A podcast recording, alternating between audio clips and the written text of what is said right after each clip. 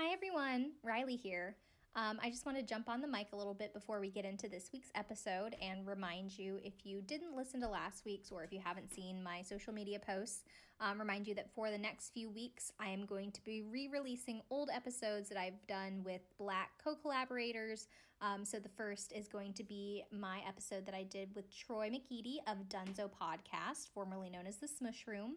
Uh, we did our episode on America's Next Top Model together. It was so much fun. Um, one of my favorite conversations that I've had on this podcast, or I don't know, in life ever. It was, yeah, a great time. So I hope you guys all enjoyed that.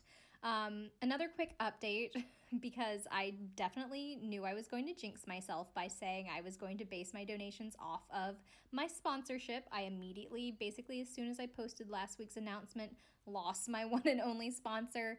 It's fine. Um, so I'm still going to put in an ad break in case I do happen to get another sponsor partway through June or this summer or whatever may happen.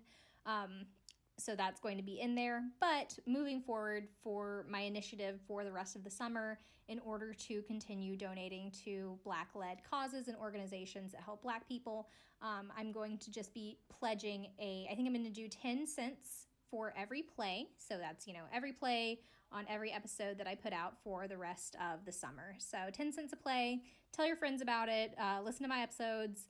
Um, and yeah, that's how we're going to raise money this summer. So I hope you guys enjoy this week's episode. As always, reach out via DM on Instagram, Facebook message, give me an email if you guys ever want to chat about anything. All right, talk to you soon. Bye. Is this chicken what I have or is this fish? What are you? An idiot sandwich. Idiot sandwich what? An idiot sandwich, Chef Ramsay. I was rooting for you. We were all rooting for you. How dare you? Congratulations, you're a meathead, son, but you know what? Don't ever put your hands on my underwear. This is the lamb. Where's the lamb sauce? Offended. Yeah, I mean, you really don't make friends around here, do you? I. I didn't come here for that.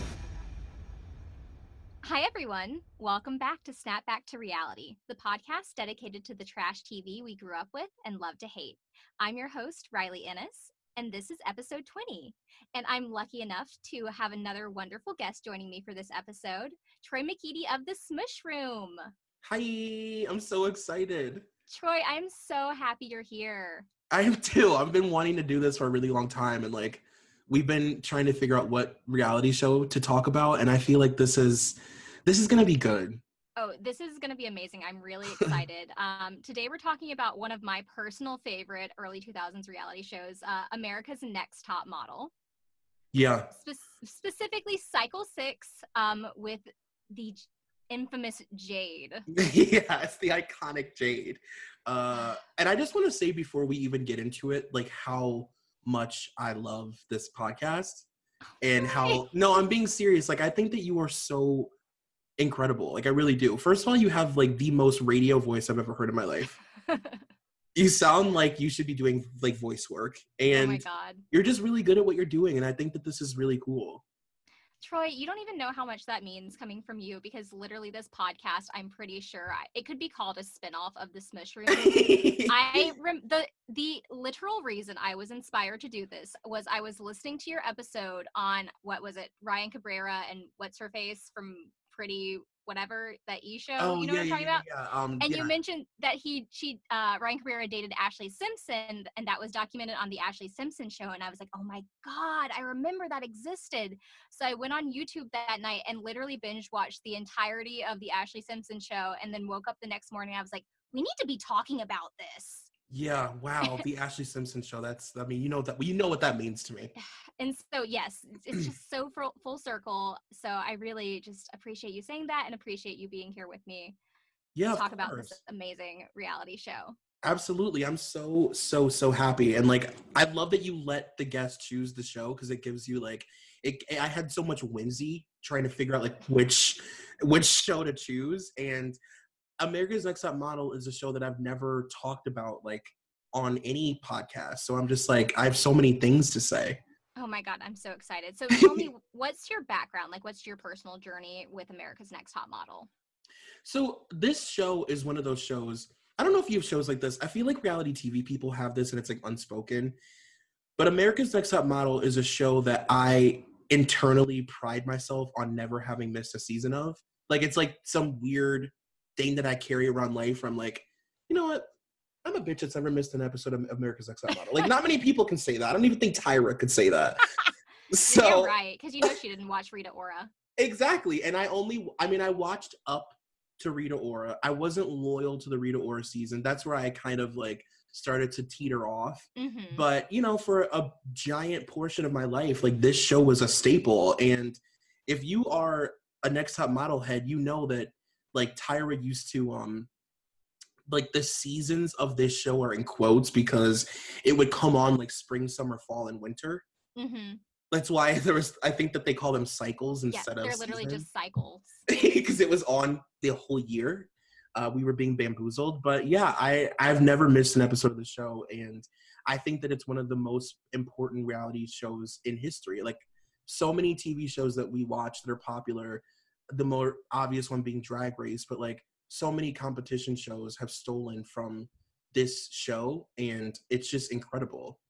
It's so true. I didn't even realize until I was because I mean honestly, I've I've rewatched Top Model a lot. So um, I'll just, so my background personally, just a little bit. Um, I used to think I don't know why, but for some reason, for the longest time, I remember thinking that it was really boring and wanting nothing to do with it. Mhm. But then probably like around middle school, I I think I just like hit puberty and I just decided that I fucking loved America's Next Top Model. And you know how they would always have just those nonstop marathons where they would just play an entire cycle in one day Yes, absolutely. ever that happened, I had to sit down and watch all of it. So I was really loyal. I watched the first 10 cycles and like I've seen the first seven, eight really, but the first seven are like my bread and butter. Um, like I've seen those so many times. But after cycle 10, I just kind of fell off of it. And so I don't have that knowledge of those like middle cycles where things start getting really weird and she starts Mhm. switching it up with like the short season and putting dudes in there and giving Mhm. someone like a beard weave. Like I've seen the memes Yeah, and stuff, but I didn't I haven't experienced those yet. Yeah, I mean, it is. I think one of the, in my opinion, like the folklore of Next Top Model. Like in 30 years, when we look back on reality shows, I think in a more, in the way that you and I view them, and I don't think a lot of other people do. Like the whole world doesn't see reality shows as these like important relics. But one mm-hmm. day, people will look back and really have to give these shows the props that they deserve. And I think one of the most interesting things about Top Model that you can't really say for many other reality shows is that we were so much a part of the journey of it sort of floundering.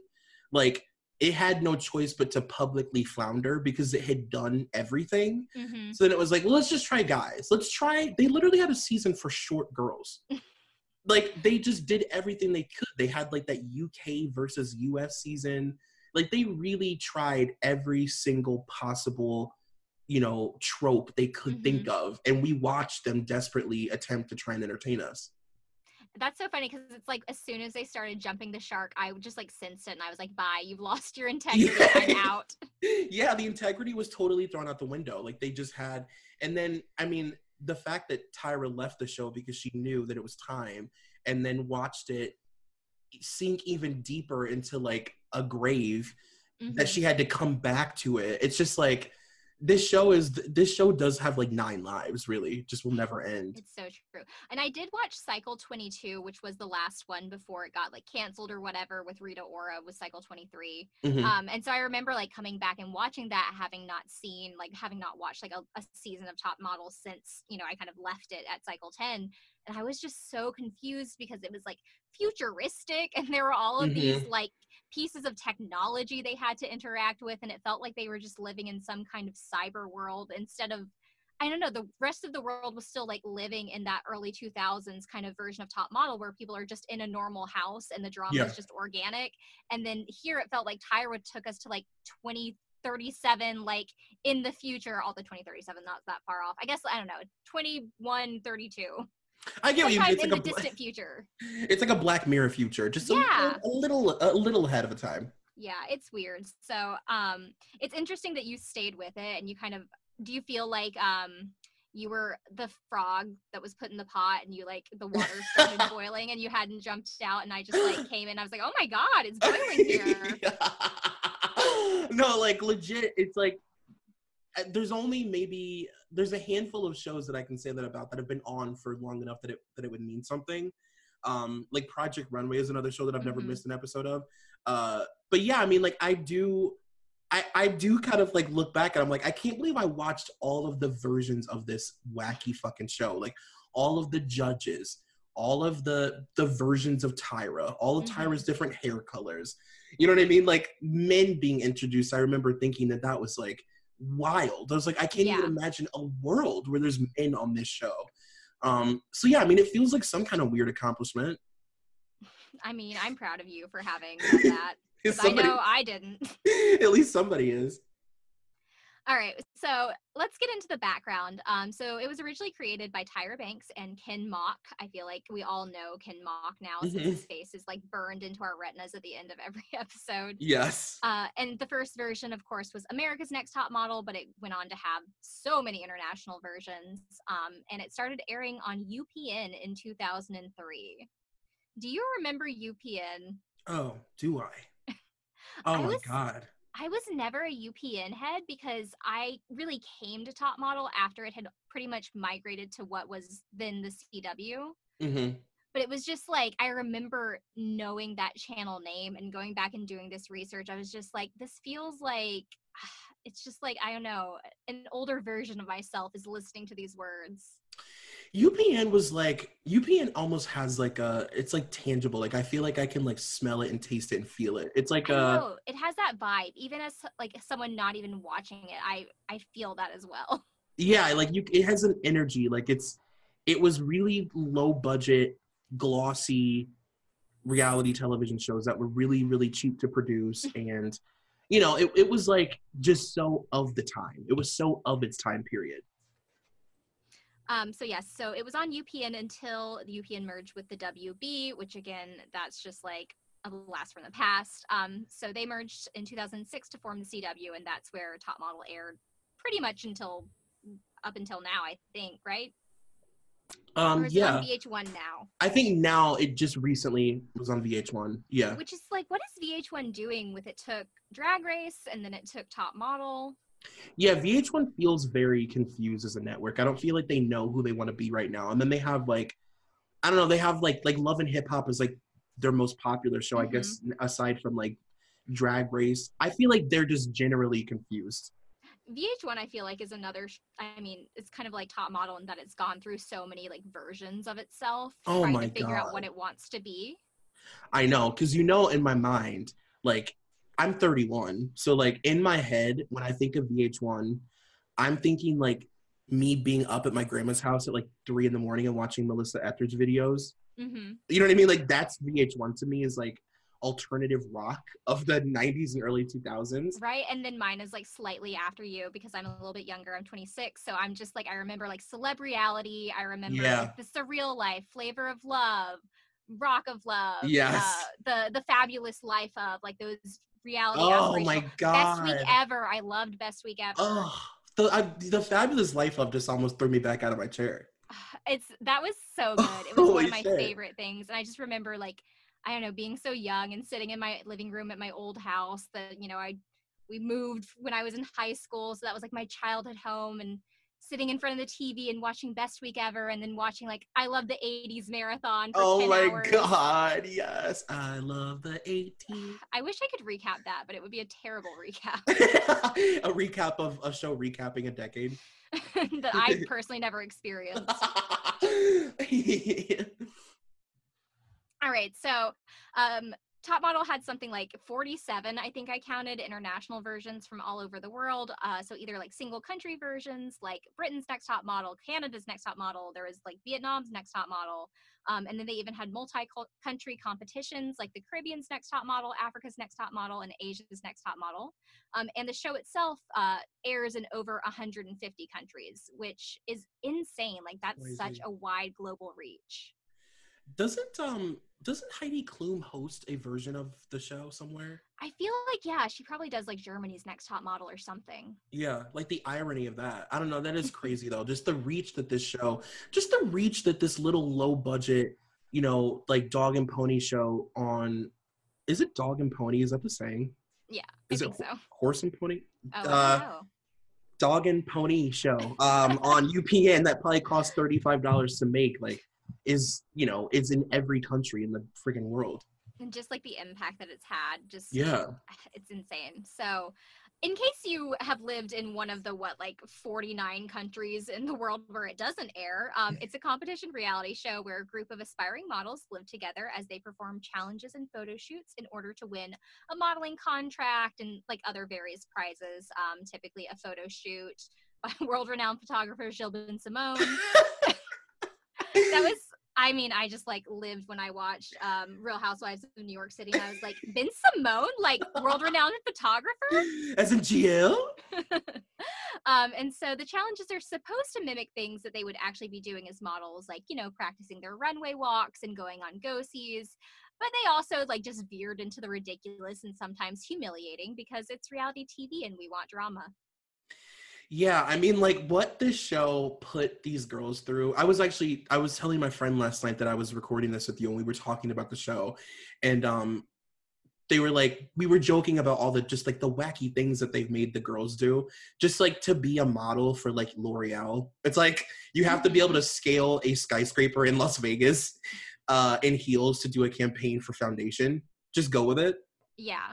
I mean, it's so because even in the earlier seasons where it was just like the kind of absurd um, photo shoot concepts where it's like you're going to be floating in space, and this is because it's like lightweight makeup.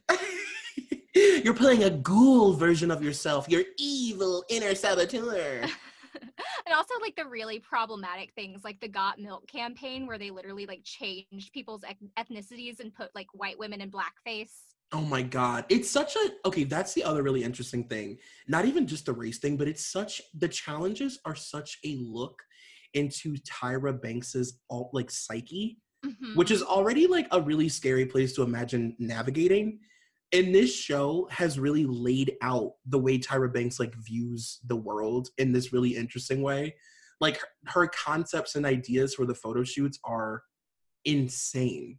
yeah truly and I, I mean, again, like I don't even have the knowledge of those later seasons really to know how far off the wall it went. So just even judging from the first like few seasons, it got very, and I just like, I know that the producers had to be, you know, working it and interfering and things like that because of the storylines. Like I'm specifically thinking of Cycle Four with Keenyah, who was worried that she was getting fat, and then she immediately got hit like back to back photo shoots where it's like you're playing gluttony, you're playing an elephant. Yeah, yes.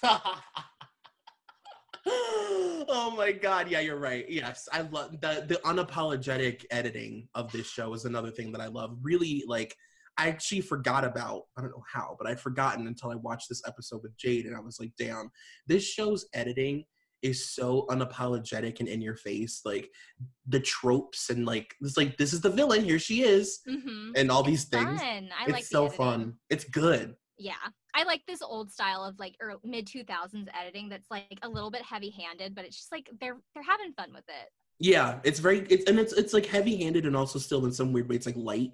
Like the Yeah. storylines are also light and like throwaway, so easy to watch. Mm-hmm. Um, and so Top Model itself was pretty closely connected with Tyra's talk show. So a lot of the um, episodes of the talk show were dedicated as like reunion segments for Top Model, and then some of the uh, former contestants would go on and be correspondents. Did you watch Tyra the talk show? I did. I hate watched it every day. so my stepsister would go through these weird phases of being like obsessed with one TV show and she would just watch it for hours every single day after school.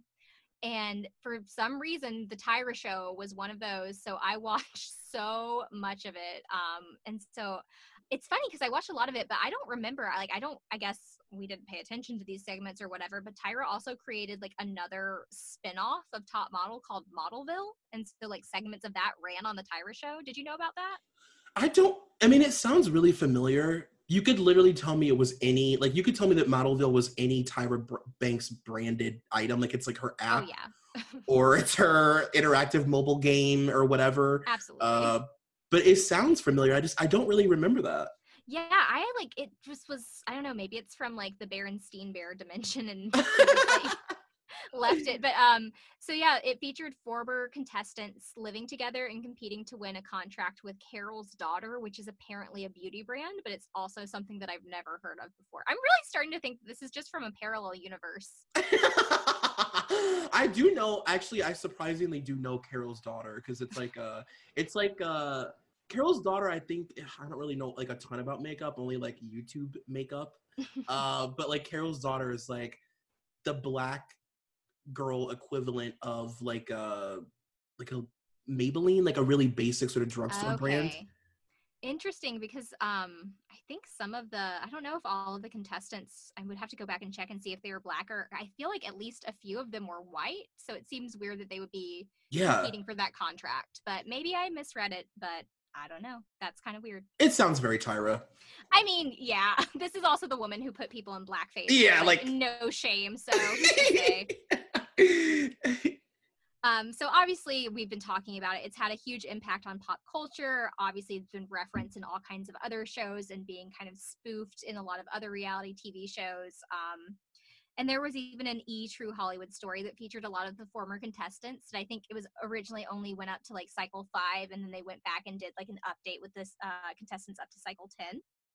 oh, I don't even know if I've seen. Oh, actually, I probably did see that, but it's been a really long time. yeah i would have to go back i i didn't i don't remember that but um it was like you know a lot of my favorite girls they said had been on it so i was just like okay i need to see this um and then there was also an oxygen show called top model obsessed which i had not heard of either What is that? i couldn't really tell it seemed like it was a what it seemed like to me was that it was you know how they would just air marathons and then sometimes they would put someone in between being like and like this is a little behind the Oh. scenes fun fact like Yeah. now we're going on to the next episode um i think it was like that and it was with uh some of the former contestants hosted it like i think lisa d'amato hosted it Okay. but i could just be making that up but i feel like she was one of the ones who hosted it That checks out that it would be like one of those shows where somebody reads like a cue card that's like, in this scene, so and so really had to get her bearings. Um, and another thing that was interesting was uh, in October 2008, the CW actually announced that it had ordered a spin-off pilot um, called Operation Fabulous. And so it was going to be Jay Manuel and Miss J as they travel the country providing makeovers to everyday women. So kind of like a queer eye Yeah. kind of vibe. now that Um, I do remember. And so uh, Tyra and Ken Mock would have been the executive producers, um, but the CW ultimately declined to pick up the show, which is interesting because I feel like they at this point top model was still going and it Mhm. was like the energizer bunny like still going still Mhm. going so why not like you know kind of latch on to that latch on to the hype and i don't know it's just interesting that they declined to pick it up That I remember because I always was like really fascinated in what would, you know, become of like Jay and Miss J. Like I Mhm. was always just like, what's gonna like what will the li- what will these two men's lives become when the show is over? Because they are the show. I mean, like Tyra is obviously a massive part of the show, but like what people think of when they think of top model is Tyra, Jay, and Miss J. Like it's Mhm. those three. And then the other people who are kind of like in and out. You know what I mean?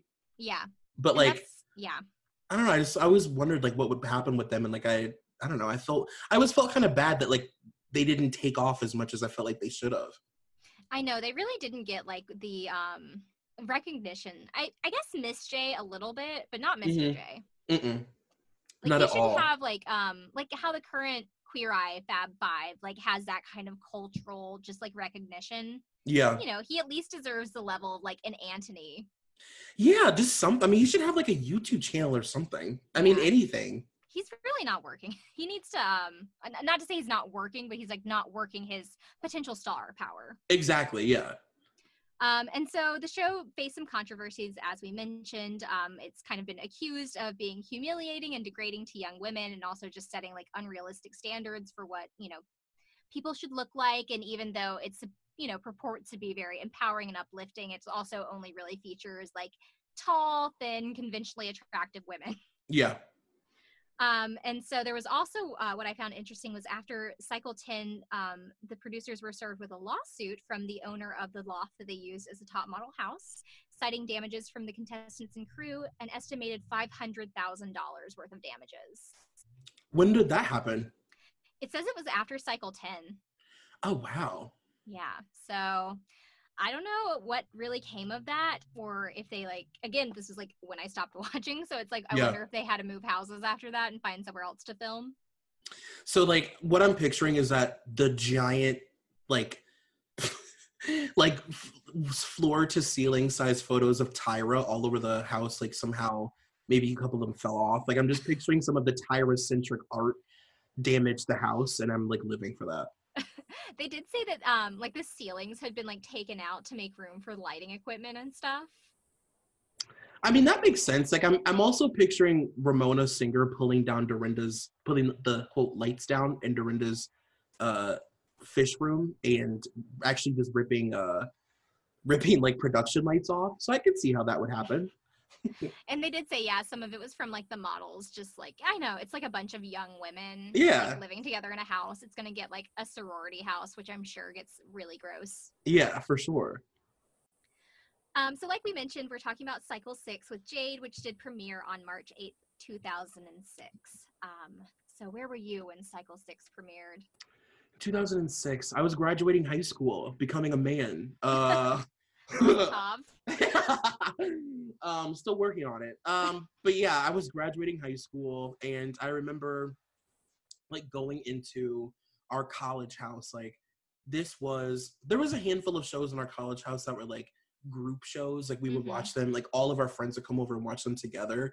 And this was like one of those shows and it's hilarious this is like before i was like out of the closet but like me and every girl in the neighborhood would like be cuddled up in like fucking plaid pajamas watching next top model every week and like screaming at the tv so yeah How we.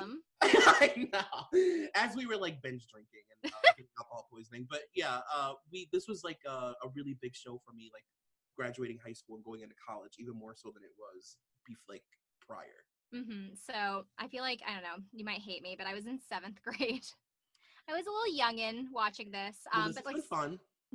Cycle Six and Cycle Seven were so like those were the ones that I watched live, especially Cycle Seven. Like, and that I have like a whole story about because I watched it live in eighth grade, and I remember identifying with CariDee and thinking Melrose was a bitch. And then I rewatched it when I was 22, and I was like, oh my god, Melrose did nothing wrong. yeah.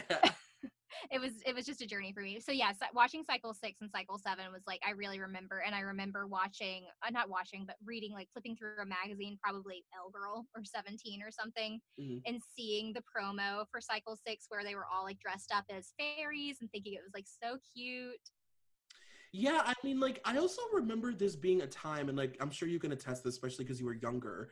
Uh, I remember this being like a time when like reality TV was so sort of new, and re- these competition shows were so like um like at their peak at this point that like they really did make girls who watch this show think like there is a chance that I Oh, could be yes. on this show. Like Oh yes. I knew girls that really took this seriously enough that they would like talk about it just casually with everybody. Like, yeah, like I am going to be on top model. We'd be like, what? Like you, like this was like a real thing. Like people legitimately thought like, like she sold you gals a dream. She, I mean, she really did, and I I'm five foot oh, like I'm so short, and I knew realistically that I could never be a model because I'm tiny. But I mean, every single time I ended up watching a marathon, I spent like two hours afterwards practicing my runway walk and Of like course. learning my angles in the mirror because I was just like, you know what, like it could happen. Oh, absolutely. I mean, the reason that we all troll Tyra for like coming up with terms and shit and like smizing is because we're like also doing it. Like, I mm-hmm. would be, I would be pressed to find any person who has watched this show, especially in their youth, in like middle school, high school, college, whatever, and they didn't like smize as Tyra was like teaching you how to. Girl, oh, come on, absolutely. come on. But and it just gave us so much material to use too. Oh my God, Just, the like, quotes. The smizing, the booty tooching. Oh I still remember- my favorite thing, my favorite one is when she does this um she's like trying to explain how to pose and like make your neck look long and then she holds up like a literal sheet of paper and she's like look this is me you can't see my neck but i'm not posing with neck and then she just like stretches her neck but you still can't see it and she's like but now i'm giving you neck even though you can't see it oh my god, I love it. I It love was- Tyra. amazing and so, yes it's just so much it's given us so much I I heard Tyra once say on I I actually think it may have been her talk show or she was on Oprah, um, her idol, and I heard her say once that she ne- she doesn't get embarrassed, and like even as a little girl, she never ever felt that like she never felt embarrassment. Like she could do anything. and It was her her talk show because I remember her doing some weird thing where she like ran into the audience and like did something embarrassing specifically to show I really don't feel embarrassment, and it changed completely how I view Tyra Banks. Like oh yeah she doesn't feel embarrassed about anything. It's amazing. that really does make it makes a lot of sense Yeah. especially for some of the things that happen on this episode Oh my! I, I won't. Even, I'm not gonna. I won't. I Let's- won't. I won't do it. I won't spoil it. let's get into it we've Okay. been talking about this forever let's jump into the actual recap so we Okay. are talking about cycle six episode five the girl with two bad takes Yeah. so we get our previously on and so um nina was uh making out well not making out really but just she kind of kissed on uh, one of the male models um in the previous photo shoot and it made her boyfriend really jealous um and so uh, Jade was also kind of being the mean girl and was kind of picking on Gina, and Gina's confidence was affected and she was sent home. Those are really the main points from the previous episode we want to carry over. Yeah, and I just wanted to really quickly make the point that like we're talking about next top model, and I know that a lot of people listening to this would assume that if we're talking about top model, then we would talk about the "We Were Rooting for You" episode. But I chose this one because it's so like that "Rooting for You" episode is so iconic that people have talked about it like incessantly for ten years. You know what I mean? Mm-hmm. And this is like such a memeable. Like I could not believe that we were getting these two memes in one episode. But like this is the this is the episode of memes, and I just thought it was like it deserves to be talked about, maybe just as much as Tiff. Thank you. Yeah, I I agree, and I thank you for choosing this episode because as I was watching it, it was just like literally laughing out loud, and I'm just like, I just don't do that all the time. Yeah, this is I so know. important. I was too. Okay, sorry. Go ahead. Okay, so I mean, we get the amazing theme song, just like Mhm. iconic, one of my favorite reality. TV show theme songs. Um, and so we open with uh, Brooke talking to Sarah and I guess Leslie. I wrote Wendy, but it's definitely not Wendy because she got eliminated in like the third episode. Um, and Brooke is worried because she was in the bottom two last week, and so she thinks that um, you know she's probably going to get sent home. And she knows that she has potential, but she can't really take good photographs. Um, and then another uh, place, Molly Sue is just talking about how Tyra isn't seeing her personality and she's concerned. So it's just these girls like complaining, sorry, not uh, complaining and, I don't know, being worried about what's going to happen next.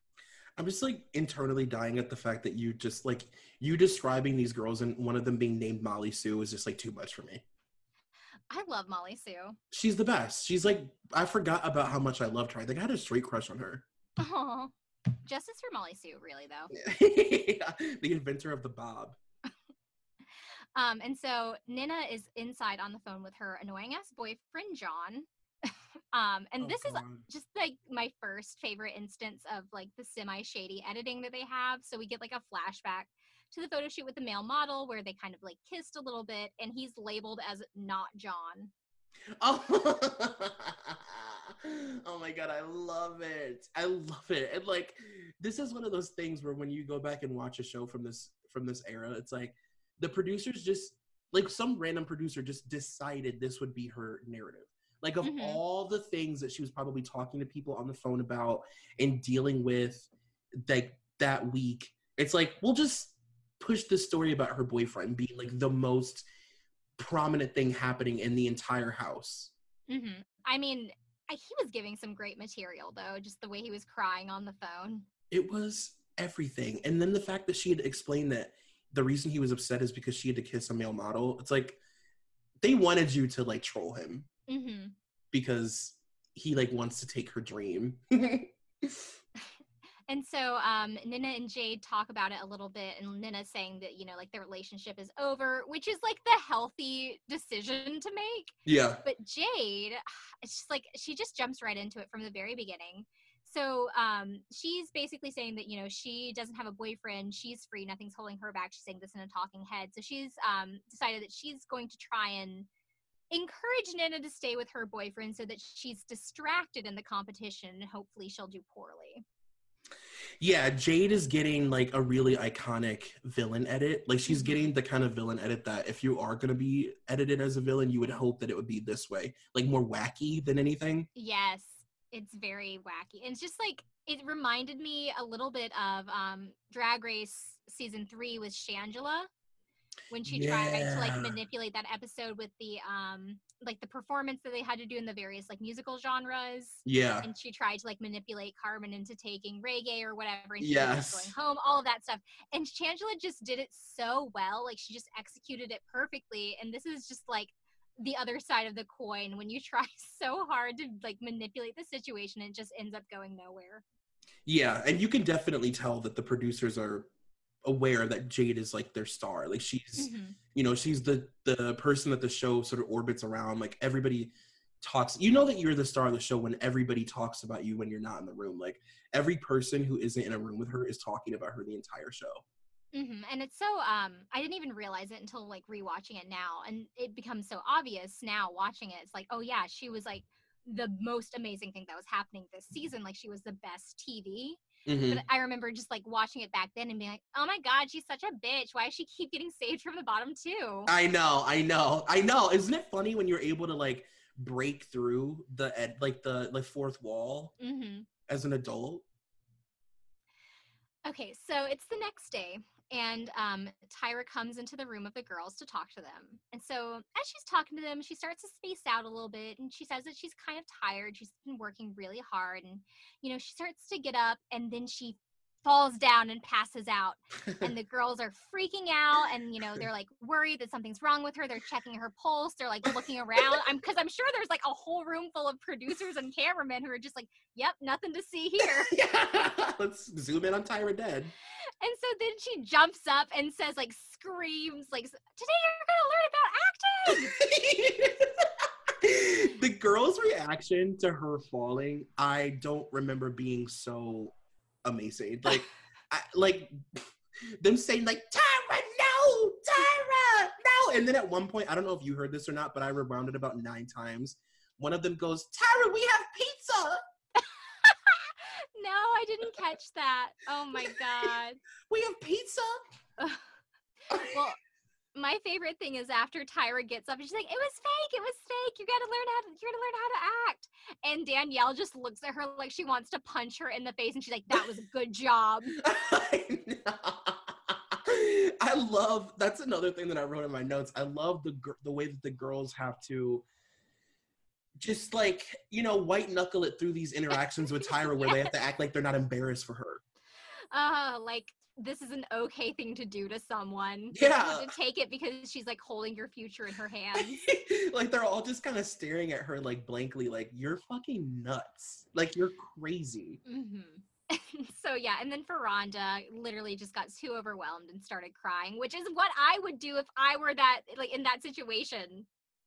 Yeah, she's really cute. I didn't remember how much I loved her, but she's like a really sweet girl. Furonda, she has that one moment of being a diva, like at, right at the very beginning, and then I think she realizes that like Jade has like the villain on lock, so she just has to be like a nice girl. yeah, you can't out diva Jade. Um, so anyway, Tyra, you know, jumps up and says that uh, she did that because that they're gonna learn about acting this week, and it's all about being convincing. And I was just like, okay, girl, sure. I know, it's ridiculous. Like you didn't just want to like fuck with your like you know these young vulnerable women, Stanley Kubrick style. like everything is so meta and deep. Like Tyra, enough Mhm. of the game. so then she literally perpetuates the cycle of abuse because she gives them all a gift. Oh. She's like, here's a tank top wrapped up in a rubber band for you girls. Here, gals. Hun- honeymoon stage. Yeah. Yeah, she's she's like, oh well, to make up for that, here's some shirts. And so I guess these shirts are like I think they're from her T Zone camp or something. Which sidebar is a horrible name because it just makes me think of like an oily T Zone. I know, agreed. Um, so yeah, it just says like their names on the front, and then on the back it says "I'm going to shine." Yeah. I don't, I don't know what that's about, but they all get these T-shirts. Um, and then the girls go to the Groundlings Theater to learn about acting. I actually was like really into this. I always love when the girls have to when I know that there's an acting challenge coming. Like this is such a double whammy episode because it's like for me, t- Next Top Models acting challenges are always my favorite of the whole Mhm, season. mhm. Always.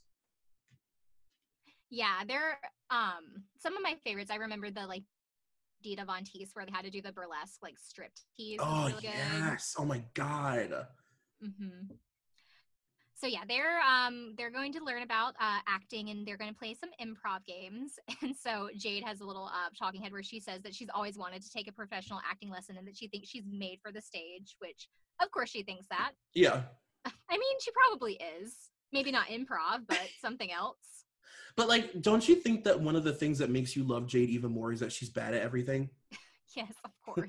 Like, because she's so confident and it doesn't make any sense because she's bad at every single thing they do. and then she just like tries to explain it away and like blame it Yeah. whatever else is happening um so yeah they do some improv exercises like this is very basic like improv 101 Mhm. first day of class i'm surprised I didn't play fucking zip zap zop Yeah, yeah. It's And- like, show me your angry face. And it's Yeah. like everything's hard for them still. Mhm. act like janice dickinson and then i real like Furonda just falls onto the ground and i was like are you playing her drunk because i love it I know. And even them making that reference, it's like, wow, this era. Like we're in this era of not top model where that's like still like um a hot button. That's like a uh like what's the word I'm looking for? Like it's like that's teen. You know what I mean? She just got fired not that many years ago. It's still Mhm. kind of like risque to even mention her on the show. Well, she was in the first episode of the season when they were doing the like interview challenge, like do a group interview, but there's only like two microphones. Really? Oh my god, and I then need she, yeah, that. and then she went out to um yeah, this is the episode too where she like went out to dinner and I forgot what happened, but she like got into an argument with someone and she's like, "Zip it, you're dead to me, bitch." Oh my god, Janice is Over Ugh, nothing, literally over like she said something and then like she said something that was incorrect, I think, about someone, and that person tried to correct her, and she's like, "You're dead to me." It's just- I fucking love Janice Dickinson so much. I can't put it into words. So yeah, they do those improv exercises, and then um, he tries to relate it back to modeling, being like, "Oh, you're gonna have to portray stuff as a model, and you just have to go for it." It's like I think we already learned this lesson, but okay, sure. Yeah. Um, and so then they start playing this like tell a story one sentence at a time type game. You know, it's whatever. They're all really bad, like at their sentences. Like they don't say any like a normal sentence that a person would say. It's always just like she entered the room, and then like you know, it's just like they use these adverbs and shit. Yeah, they're like doing things that they think like actors would do. Like it, Mhm. they're all being really super basic is the problem. Um, Furonda starts speaking like a British accent at one point. Yeah. It's like, oh, because actors are all British. and so yeah it's- Furonda says that and then jade starts to um say something or maybe jade starts in the british accent and then Furonda goes on to say stuff anyway jade interrupts her for like no reason and she gets called out immediately by like the guy who's leading the acting exercises yeah. And there's like nothing more uncomfortable than all you're already like in an uncomfortable situation because you're having to improv. And then as you're in the middle of like being vulnerable, somebody interrupts you to improv over you. It's like, ugh. hmm jade is would be a horrible improv pop partner because like she literally does not listen and she like does not yes and with you No, absolutely not. She cuts everything off that everybody says and makes a point that is not at all what you're talking about.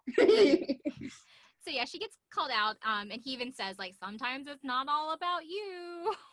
I know. Which like I love that because it's like, how do you know everything about Jade, sir? I know, right? It's just like her immediate like persona. yeah.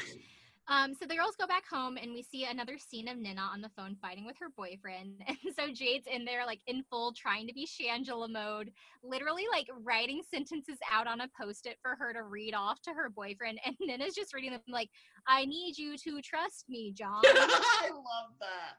You're not listening to me. He's like, Yeah, I am. It's hilarious. Like everyone, I feel like everyone, all three of them are wrong. Oh, for sure. I And mean, like just- her. I forgot about her reading that post-it. That was really funny. It was so funny because she's just trying so hard to manipulate the situation. And it kills me that Nina's like on board with it at all. Like, why would you take any advice from Jade? Yeah, like how are you that vulnerable, like that, like uh naive that you would even think to read anything that she's writing to you to her boy, your boyfriend? Mm-hmm. I mean, it's like Jade even said, like, she's single, she's not in a relationship. Why are you getting your relationship advice from her? It was also really funny too how cold Nena was being to her boyfriend. I love like there's like a Oh moment where she says like, like if you keep calling me, I'm gonna hate you when I come home. Yeah, she was like really. I mean, she he was being so smothering and like unsupportive. So she was like definitely right, but she should have just like set down the boundary and like hung up on him. yeah, But it was, like- to you anymore. I think this is later on in the episode that she says this. He's like, "Why? Like, I love you," and she's like, "Well, your love is causing me pain right now." Yeah, And I was like, "That's so true, though. Like, you're being a bitch to her." yeah. She was very like matter of fact about it. It was Mhm. relatable. That's how I deliver. She's it was very me. That's how I deliver like uh terrible things. I'm always like very like deadpan about it and don't realize. And I'm like John, just like crying on the phone. So the girls get a Tyra mail and it says, Don't be afraid to wild out. Um, so then, movie magic, we head to the set of Wild and Out yeah. to meet Nick Cannon and uh, two other random actors, I guess, from Wild and Out, whose names I didn't write down. I mean, you didn't need to. Yeah, they're not important. Um, so they're gonna play some more games, like improv games, um, for the challenge, and then the winner will win a role on the hit UPN show Veronica Mars, which is funny because normally I would like call that out as being like, oh, there's a dated reference, but like they're making a new season of Veronica Mars. I know, and Wild and Out is still very much on TV, and people like it? live. Oh, people are obsessed with it. It's crazy. What? Who's who's Wild and Out? Is it still Nick Cannon? Oh, girl, it is fully Nick Cannon. Like people like watch that. It's Like crazy. 13 years later? People are obsessed with it. It does really well. It's like one of MTV's Wow. highest rated shows. People love it. It's crazy. I'm It shook no to my core. Yeah, like Wendy I Williams was just on it. I mean, people like go on it. Wow. Okay. Well, good for you, Nick. I guess like you found your niche and you're making money. You have those babies to support. So Yeah, he's like a God wacky bless. Ryan Seacrest. that's so funny. Okay. Well, good for them, I guess. I can't Yeah. talk shit on Wild and Out or Veronica Mars. yeah, I know how crazy. um, so they play props, which is like, you know, if you watch Whose Line Is It Anyway, this is like a core standard game where you like take a prop. It's all very, you know, standard stuff. But Danielle makes a bulimia joke. Um, Oh, which I realized, you know, will not would not necessarily fly in 2019. Yeah, they're all just doing like really basic, like I'm kind of afraid to be vulnerable vulnerable right now, so I'm gonna make a real quick, like one second joke that like Yeah. takes no thought or depth at all. Like it was just like basic to the point of being uncomfortable for me. Yeah, yeah. I I can see that, but at the same time, I'm a person who's taken a lot of like intro level drama classes just as a person who likes to do that sort of thing but doesn't want to commit to like being in the theater. So I end up in like class with a lot of those kinds of people who are just like very surface level and like yeah. afraid to really commit. So Yeah. it's just like I'm kind of immune to it at this point. I was just like, oh, they did pretty good for models. Yeah, like that one girl was like, uh, what did she say? Like she like put a lampshade on her face and was like, Hey, what's up? This is my Cindy Crawford mole. Yeah. like, She's like, I'm. Cindy, I'm Cindy Crawford. Should I get this mole removed? And they're all like, Yes! Oh! and then Molly Sue has like the tire and she's like holding it up to her like ear and she's like, oh, do you like my new hoops? But I'm like, mm, that's a little bit, I don't know. She had like a little bit of a coded accent. And I Yeah. like, I don't, I don't know if you should uh be doing that as a white woman, Molly Sue. There was a lot of uncomfortable things happening. Could we talk about that Yeah. rap? Oh yeah, oh, we'll get to it. We'll get to it. Okay, all right. Um, so before there, we they play questions, which again is another like who's line staple. And this is where Jade truly shine. Well, one of the places where Jade truly shines in this episode. Um, so they get you know scenarios where they're just supposed to ask questions back and forth. Just you know, you can't say a statement; you have to ask a question. And the first scenario that Jade gets is a job interview, which should be the easiest of like all of these to say, like just just do questions. Right. And she opens with, "I'm sorry, you don't have the qualification." it's so good. and then when they tell her that she did it wrong and she lost, she's like, "Man, ah, you gotta explain this stuff." She's- This is confusing. And Nick goes, "The game is called question." Like your only task is to literally ask any question that exists. Oh my also- god. But it, it kills me that it's like that's not even an interview. That's straight to like you're not qualified. Get out of my office. like she's just trying to find ways to be mean. It's I know. It's so good. It's so good. So also we get some super fun editing here too, where she gets like a buzzer after she says it and it's like not a question, like stamped across the bottom of the screen. yeah. All right. So then Nick just goes, start with what, where, when, and why. Like if you start with one of those, you'll be fine. And so he's like, okay, next scenario, this should be easy for you. Rich man and poor man. And so then she just goes, my dick is bigger than yours.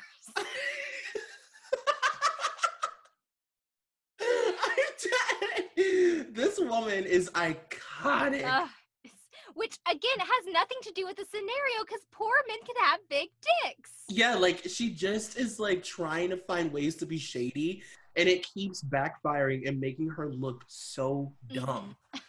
And so we we get the other buzzer, and then it's like definitely not a question. And so then we get her talking head, and she's like, she says something like, even though there was laughter and jokes, that wasn't humor to me. I was just like, what, what, what, what? And then each time she says what, it like dings, and it's like question, question, yeah. question. like she's oh god, she got the best edit on this show. Like she is. I, if- I would have been so jealous of her if I was any of the other girls watching the season back. Honestly even like the two um like the winner and the top two joanie and danny are just like eh, you guys are fine. Yeah, you're you got cr- good personalities i guess.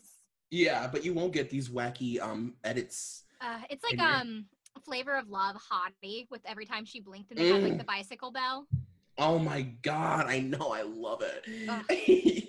it's good. Okay so now we have what we mentioned earlier they have a rap battle game and it's oh it's rough huh it is my every hair on my arm went ping ping ping ping ping ping ping. ping. I like literally was so uncomfortable. I had to rewind it. it was horrific. And I actually like I had to write down Jade's rap. Okay, but before we get to Jade, I do want to say that Joanie's was pretty good, all things considered.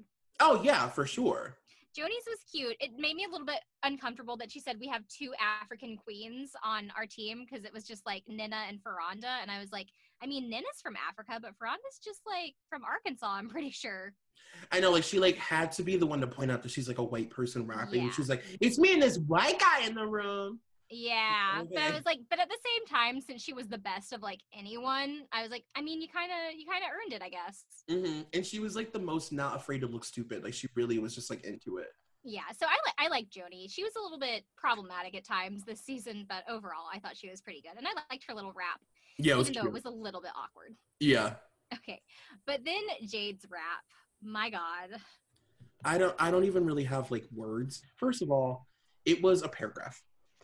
It was not a rap. It was her just freely speaking.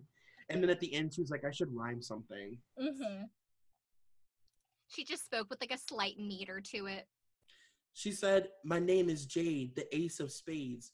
Furonda, my dear, I know your skin is bumpy, but my skin is flawless, and you look really lumpy. And they were all like, What? Wait, what? Why are you being so mean? It's yeah. Oh God. and then like to point out like Furonda was like literally standing in the background like behind everybody just like chilling and like dancing and enjoying herself Mm-hmm. and she like randomly pointed at her and was like you have acne Yeah. Literally, it's like this is just something I can exploit that you might Yeah. be insecure about. yeah exactly Well, did you write down what she said for Sarah too? You're blonde you're too tall for this industry you know what i'm in this wait i'm sorry you're blonde you're too tall for this industry you know what i'm in this real shit and you're not because let me tell you, they are gonna not blow up your fucking spot. It's like, sweetie, that's when you just start typing words in your iPhone autocorrect. Like when you just start like putting words in it, it chooses your sentences for you. That is not Mhm. a sentence. But she just still had to be like, "You're too tall for this industry." Mhm. Like the one thing that Sarah's been super insecure about. Yeah, exactly. And it's just like, yeah, so aggressive. And yeah, she was like the only one who was cursing. Everyone else was just like lighthearted, having fun. oh my god, I love it. And so um Brooke is also there, but she doesn't do anything at any point. I mean, is Brooke even like this Brooke Brooke is a real like weekend at Bernie situation. Like they're just rolling her in and propping her up so that she can like whimper in the background. Mhm. Yeah. And it's just like, oh, there she is, like a little glimpse of like brown hair in the back. And of course it's them like trying to push her out and her being like, No, I'm too nervous. Uh, and I hate that when people like won't do something like that in that situation. Like I know it's uncomfortable, but it's one of those things where you're just judged on participation. And if you just do it, no matter how stupid you look, like you'll look good for having done it. Exactly. You'll look better. Like you'll look like more secure with yourself. Like you look so dumb not doing it. hmm I have a I have a hard time like watching those kinds of situations because it's like that secondhand embarrassment. Yeah, for sure. Um, so Nick gives them their notes, and he says, uh, he tells Jade that again, one of the key things in improv is to listen. Yeah. so she says she has a talking head where she's like, I feel like I would have done okay if I just had more direction. Can I also just like I wrote down some of my favorite Nick critiques. Oh yes, please. Leslie, I respect the way you went hard. Joanie, you have fun with it. Daniela, you keep it real. Nena, you're naturally funny. Like, hi, Brooke, I didn't know where you was at. what? I literally didn't write any of those down because I was like, these are so meaningless. what the fuck? I don't even know what to say. Danielle, you keep it real. What are you talking about? Leslie, you what did he say? You went hard? He said, Did she get any airtime? he said, Leslie, I respect the way you went hard. I think was that like because of the Cindy Crawford mole comment? I guess it was like her throwing really hardcore shade, Mhm. like dropping bars. Mm-hmm. Um, it is interesting to though too because he specifically points out that uh, Molly Sue has a huge personality. yeah, yeah, your personality is huge. Like, tell Tyra, let Tyra know. I know. And then to Furonda, he said, very sharp, very quick. And yeah, Furonda does have a good moment there at the end um, when she was like rapping against the guy, the one of the wild. Oh, yeah, men. yeah, yeah. She kind Oh, of stole the whole thing. Yeah, and she like actually has rhythm, and but she also like isn't a jerk. hmm She's like being cute about it and like humble. So she wins the role on Veronica Mars, and then she also gets to pick a friend for a bonus prize. And then Jade has the audacity to turn to her and say, "I volunteer." oh my god, I'm obsessed with this woman. Where is she? And Furonda's talking head, where she's like, "Jade and I are not friends." and she's still so like respectful about saying no. Like she's such Mhm. a like a, a nice gal. hmm So she chooses Nina, um, and they tell her that she and Nina will have the opportunity to do a PSA. And I love, so she's like, "You'll do a PSA," and Veronica goes, "Public service announcement." this is like literally what I sounded like watching the episode. Like I was like belly laughing, especially at this specific part. I was dying. It's so good. And then we get into just like the next part. It's so good. Okay. Um, so they're in the car back to the house, and Joanie, Sarah, Molly, Sue, uh, I guess it's just those three. They're talking about what a bitch Jade is, basically, Mhm. and that she was the only one who was like cussing or like actually attacking people in the rap battle and just complaining about her. And Joanie says she sure doesn't act like she's almost 30. Okay, as another 26 year old, nothing wrong with being 30, but I don't feel like I'm almost 30. It's like, what is she supposed to be doing? Like carrying a cane around the house and like knitting? Like, Also, like, how old is uh Joanie. Isn't she like 22 or 23? Yeah. So like Jade has the same amount of like distance to 30 as she has to Joanie. I thought that was such a weird comment. She sure doesn't act like she's almost 30. It's like what what does that mean? Like 30 year olds aren't mean? I don't know. That I mean, I guess she just drama, manipulative, petty, but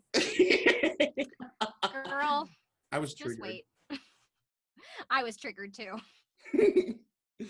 Um, so at the house, Jade is talking to Furonda, and I just love this because Furonda is just stonewalling her. Oh my god, Uh, it's amazing. And so Jade goes on to say that like everyone I like everyone who meets me thinks I'm a bitch. They think I'm arrogant, but I'm not. I'm the realest individual. and then she, oh fuck, I forgot I wrote I I re- I wrote this in caps because I thought it was so funny. I think I was watching this like I watched this probably three or four times. When she goes, I just feel like you put up a facade. Like there's Mhm. a facade that's like being put up with you. And she goes, a facade? and she goes, no, Jade, a facade. A facade. And she goes, I, I don't. What is a facade? I know she's like a facade, like making fun of her as if Furonda got it wrong, and I was just like, no, girl. Like she's saying it right a bunch of times in a row. She never Mhm. stuttered the word.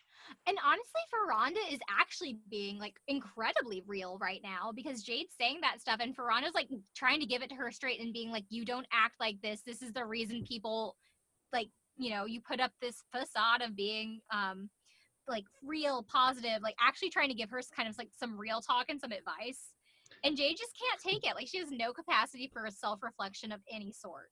What is a facade? I. Like, wait, it takes more effort for you to even say that word. Like, you're just being insane right now. Mm-hmm. And of course, she's like, dr- like, we also have to mention that in every scene, she's draped in like 40 dramatic scarves. It's all over her body. Or like wearing a towel, like as a head wrap. yeah, like she's very like little Edie vibes. Um, and Jade also says that she's like, ah, yeah, I mean, I've just had the craziest life. I need to write a book and you should read it. I love that. too. Like, what is that even supposed to mean in this context?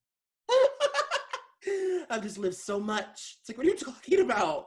What are you saying? Ugh, I love her. Uh, And then we get another cut to Nina just like arguing with her boyfriend on the phone again, and everyone's annoyed that she's monopolizing the phone. I mean, I would be super pissed. And we get this little moment of Brooke and Joanie talking together in their room about it. And Joanie says, Nina's like 120% book smart and like 4% common sense smart, which still adds up to over 100%. So I feel like she's doing fine. I know it was very like she had said something like um you know everybody thinks that she's just like this nice sweet innocent girl but you know she's really not. It's not true. It's like this is like such a true thing of like they found like her flaw which i guess is that she's on the phone too much. Mm-hmm. Well, I and now she's evil? She has some moments like later on in the episode too. yeah she does seem really cold and like really like uh just like very like cold and numb to the other girl's feelings. she's she's that person who can be like super super charming and charismatic to the judges but like Mhm. back at the house like she doesn't care to put up any kind of energy into like her relationship with the other contestants yeah and so it's just like the judges will never know because she just like turns off the charm like when they're out of sight which is weirdly like a necessary next top model trope. That's like, you know, a tale as old as time. The girl that's like charming to the judges, but like really mean at home. hmm but it's also like that's that's life baby like Yeah, like what are you supposed to do? Not charm the judges? yeah i don't know so the next day they go to this like beautiful house in the hills like all of them randomly so that just Furonda and Nina can go film their PSA. And so then we get our little like top model, like this is a very special episode kind of moment where we have to like teach the audience something.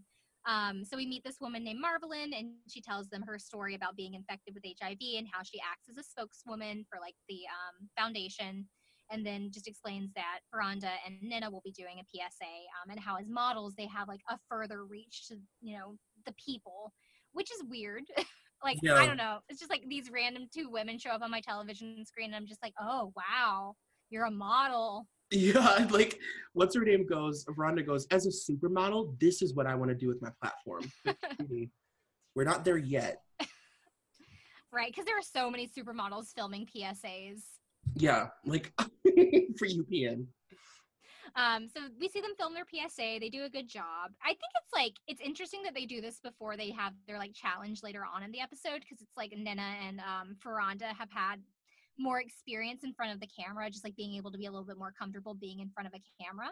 Mm-hmm. I feel like maybe that that. that affects their performance later on since they seem to do better than the rest typically. Yeah, I really didn't even think about that. That's like I guess that would have been kind of the point of obviously to like bring awareness or whatever, but also like kind of the point. You know what I mean? To get them like more camera practice. hmm Um, so yeah, they do a good job on their PSA, but I do notice that Furonda is wearing a belt buckle that says Furonda on it. And I was like, I don't know if that's the best wardrobe choice. oh wait, is her name Furonda and not Veranda with a V? It's Furonda with an F. Oh, I've been calling her Veranda. Okay, good to know that was on her belt. I should have read it. yeah, now you can just go back and look it up. But just like imagine watching that because it's like if I were to see a PSA come on my TV screen, I like wouldn't pay attention if it was just like this unknown model that's like not like not famous. And I would see that and I would look at that belt buckle and be like, what is a Furonda? yeah, like what does that word mean? Is this a brand? yeah. I forgot about the era of like belt buckles. Like that was like a thing. Hmm And it's just, I don't know. I thought it was funny. It was like, you need maybe like a little bit more of a neutral wardrobe being on TV For a PSA.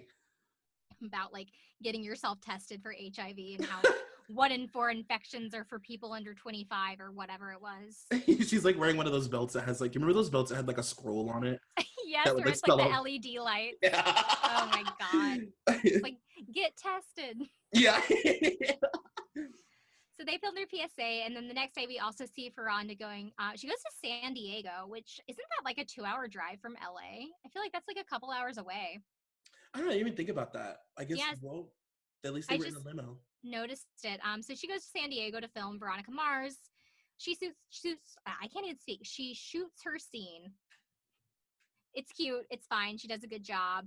Yeah. Um, but my favorite part is she's talking about it and she's just like, yeah, being like doing the groundlings improv really helped me. Like, you know, it reminded me that I need to commit to the character. So I really committed in my mind, you know, I'm Beverly, I'm a secretary.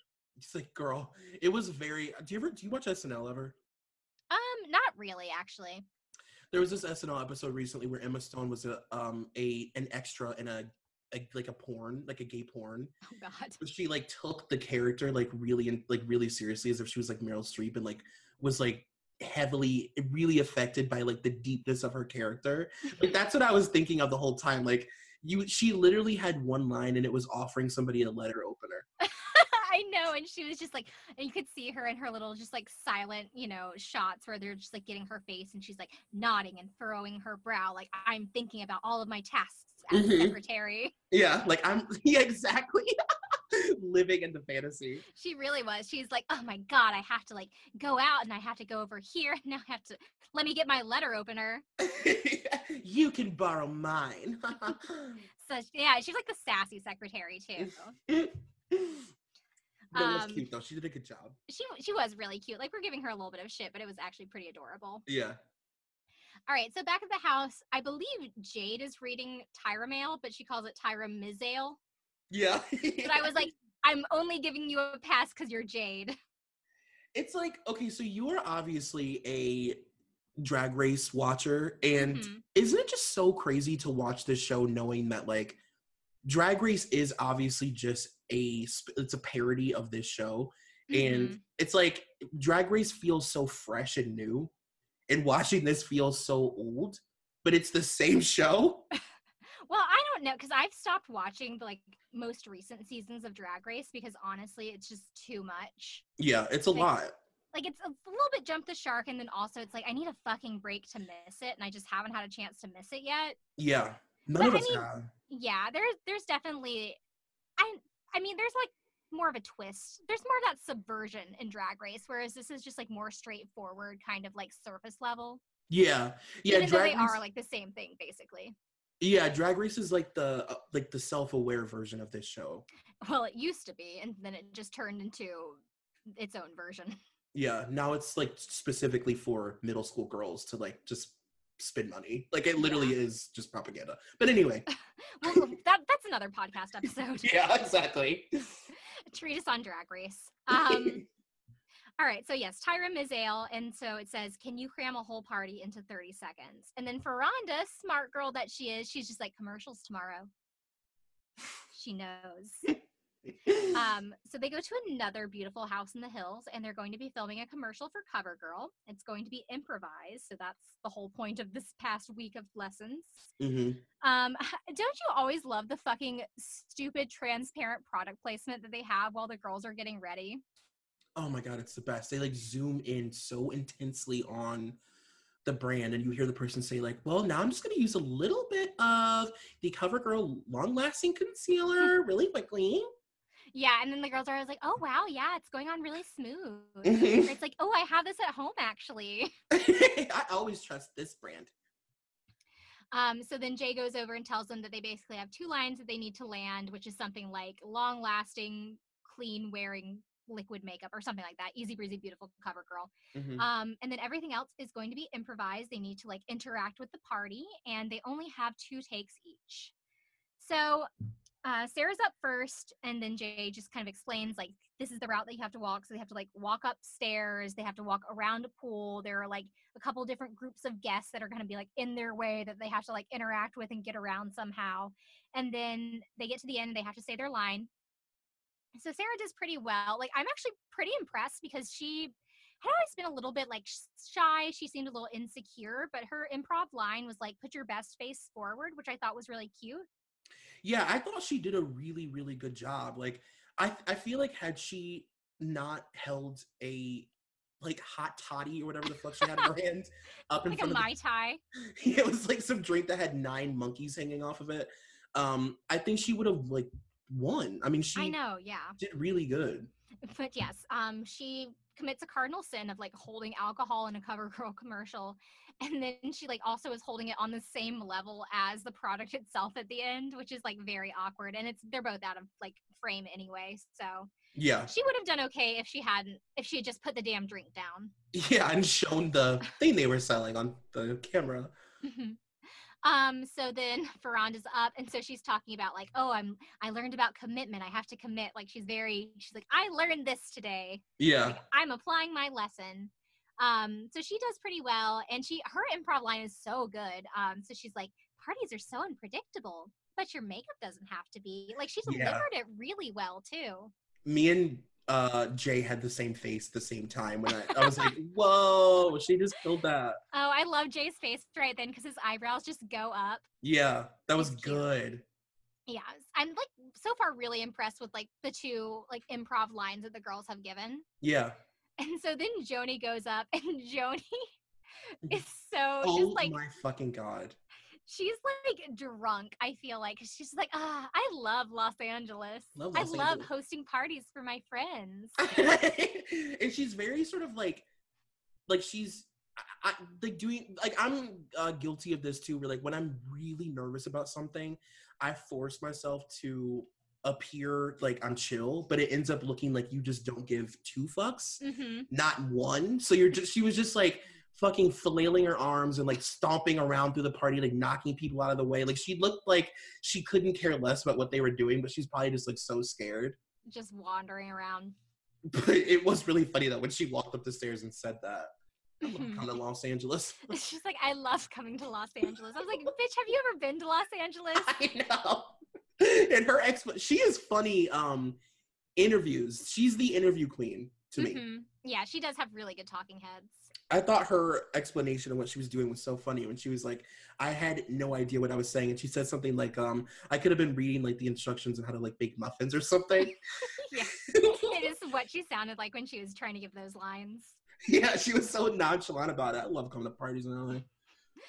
um and then leslie goes and she's like talking so fast like i didn't even write down what she said but she was just like like easy breezy beautiful cover Yeah. girl jay even says like it sounds like you're doing a pharmaceutical commercial where you're like reading the side effects really fast at the end yeah, she like ran through those guests. She's like, "Hey guys, thanks, bye." yeah she's like how's it going bye like and she, everything she says is so fast too yeah, she was like speed demoning through the party. Um, and then Mollie Sue goes, and so she has the talking head. It's kind of sad because she's like, "This is like my element. Like I really want to do well on this." And she had been like feeling really confident because she felt like she had gotten good feedback like at the improv games. But she just like chokes and she like gets to the end. she just like stares into the camera and she's like, "Long lasting." Oh my god, the way she delivered her. What did she say when she was coming up the stairs? Did she say a thing? I can't even remember. It was very just like she was so aggressive in her delivery. Like it was so. She's like, I love coming to LA. I love parties. Yeah, a Mhm. cocktail. Mm-hmm. Partying with friends. Mm-hmm. Um, long lasting. Yeah, she was like glaring into the camera and like she would like frown and nod, be like, long lasting, clean, liquid wave makeup. she, yeah, she was so like scary or whatever. Yeah, very uh, like butch. Like, I Yeah. was getting like some butch vibes. yeah, the butch jumped out. BDE, big dyke energy. it was so good. Um, so yeah, that was hers. And then Danielle goes, um, Danielle, she does okay. She chokes at the end and forgets easy breezy, beautiful cover girl. And so then Jay's like, What's the one thing that you should know? She's like, Easy breezy, beautiful cover girl. What's Oh, wrong with me? Oh my god, her accent is everything. It's so good. And then she does okay in the second take, but then they kind of like call her out for like holding the bottle like upside down practically. Yeah. Oh yeah, she like held it. Yeah, she was like holding it and hiding it in her hand when she was showing it.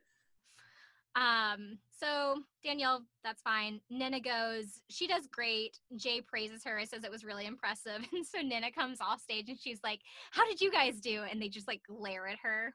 yeah.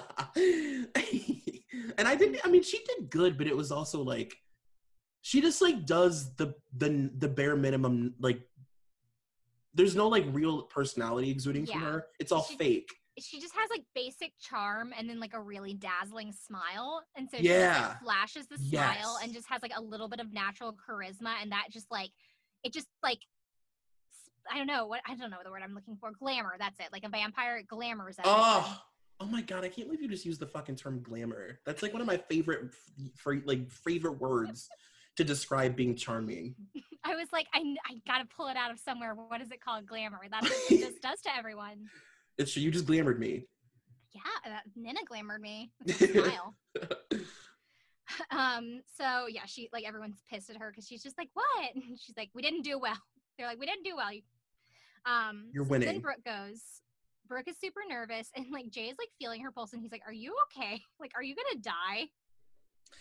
I'm gonna be honest with you. Brooke is, and I talk about this a lot on my podcast. Like I, I call myself a tiger mom because I have this thing in me where it's like I feel like when people are weak and pathetic like her, it's like Mhm. I have to like toughen her up. It's not like conscience. It's like conscience. It's not conscious.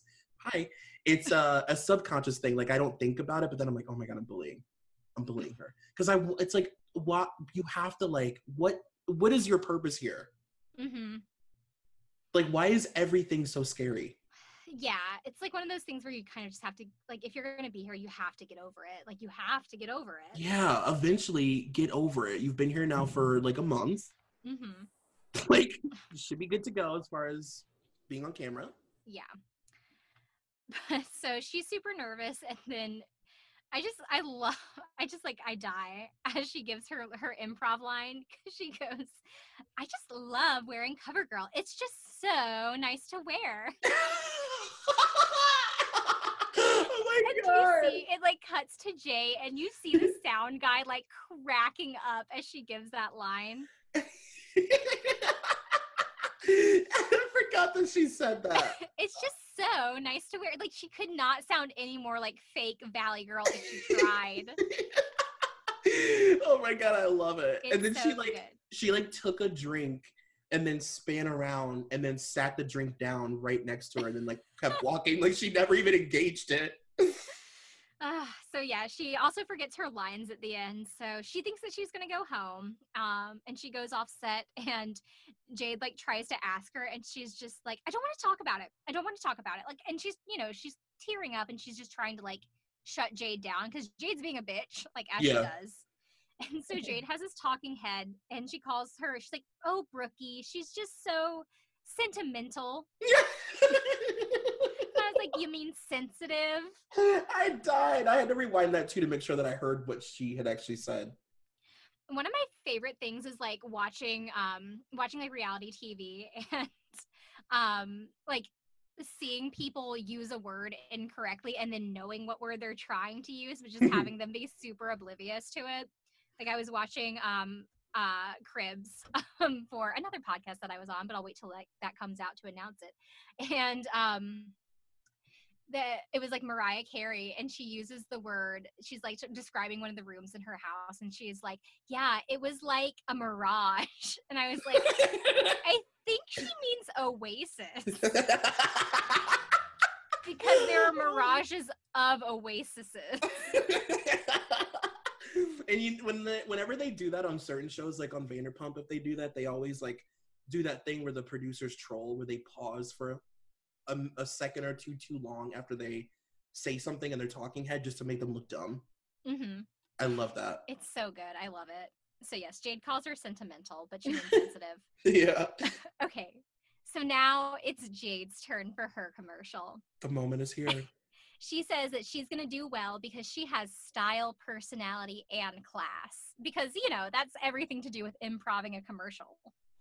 But it, it's funny because everything that they do, especially in this episode, you would assume just on paper that Jade would be good at it because it's all just like theatrics. Mm-hmm. But she's terrible. Uh, so, and also the editing here is amazing because they have like the fucking music from like, what is it, Carmen or some shit where it's like, da, Yes. da, da. Yes. She's like, the first take, silence. She says nothing. She just blows kisses and spins around and oohs and ahs and ooh la la's, but does Yeah. not say anything. She's just going, ooh. It's very um Samantha Jones. Yes. Yes. Sex in the City, like, mm, oh, this party. mm." Mm. so, she is like blowing kisses to people who aren't there. Like it's amazing. It's amazing. she like it's almost like she's like dancing like it's ex- her movements are exaggerated like she puts her hand on her hip all grandly as she like ascends the staircase yeah. Like the in my mind when I was watching it, I was like the the reason that you would send the emoji of the woman like twisting her dress is like what she's giving you. Like that energy. It Mhm. makes it's just like it's Shantu's energy. oh my god so so jay gets onto her and it's like you didn't talk you have to improvise so take two she's going to improvise so her version of improvising is just like oh hello how are you wonderful party it's absolutely fabulous. And she's one of those women that says fabulous instead of fabulous. So she keeps like- saying it. spins around she's like wonderful fabulous again it's like a version it's like the drag version of samantha jones Yes, it is. Like it's like heightened Samantha Jones, if you can even imagine. oh my god so and then jay calls her a drag queen he's like oh my god she is a drag queen which It's is so funny so. America's next top model was obviously before like i got into drag race. It was before drag race existed. Right. and so i america's next top model was so strongly like my middle school like experience middle school early high school that's like when i was into it. And then drag race was like very like i was super into drag race in college. So these were two very like isolated periods of my life Right. and so going back and watching this before jay even said anything i was like oh my god this is drag Yeah. I just like had never realized it before because I had no experience or exposure to that. But like even before Jay said anything, I was like, she is a drag queen. she is. Like she's like an elevated version of a normal woman. Like Mhm. everything she does is heightened. She's so dramatic. And like the shit that she was saying, like in her mind, like this is what party guests say. Mm. Fabulous. yes, and I this is like a love makeup. normal normal thing to do at a party. And like, who just walks to a party and says that they love their CoverGirl makeup? I mean, like, what? I love wearing CoverGirl. Ugh, she's amazing. So yes, and then she gets to the end and she like holds the product and then she just chokes and she's like silent and then she's just like fuck. like the pause was like 15 seconds. Yes, it was she just kept, long. like- she like stopped, realized that she forgot the line, laughed a little bit, stopped, and then like cursed. yeah, then she cursed. I forgot. yes, and so they and then as soon as she curses, they go cut. And so like that's it. Like that's your second take. You can't cuss in a CoverGirl commercial. it was unbelievable and like it's just so funny to see like these early 2000s moments happening in reality tv that are now memes when you actually get to like fully live in the whole experience of like what led to this moment that people just use on twitter. Mm-hmm. you know like actually like living it i was like wow. Like this is like it was just so good. It was so iconic. Yeah, and so another thing is like she says in her talking head after like she gets off set um that if she just had one more take it would have been perfect because she just needed a little bit more direction yeah which is like her go-to excuse i guess Yeah, it's the thing she said the entire time. It's like, first of all, this is improv. So the direction is to improve improv lines, and the first time you didn't speak. So it's like everyone else got it so i think the amount of direction was fine yeah, like earlier the direction was to ask a question and you made a statement. It's really not that difficult. uh she's so good She's so, So- incredible. They get home they get their Tyra mail. It says tomorrow you will meet with the judges. Only eight of you will continue on in your hopes of becoming america's next top model. One of you will be eliminated. So dramatic. I just love the the little like uh routines that um like reality shows get into like with Mhm. tyra always saying that or like saying like you know i have like eight photos in my hand but only seven models stand before me like that kind of thing Mhm. Whereas, like, um, I was going back and I was listening to Race Chaser, like, you know, the uh, Alaska and Willam podcast.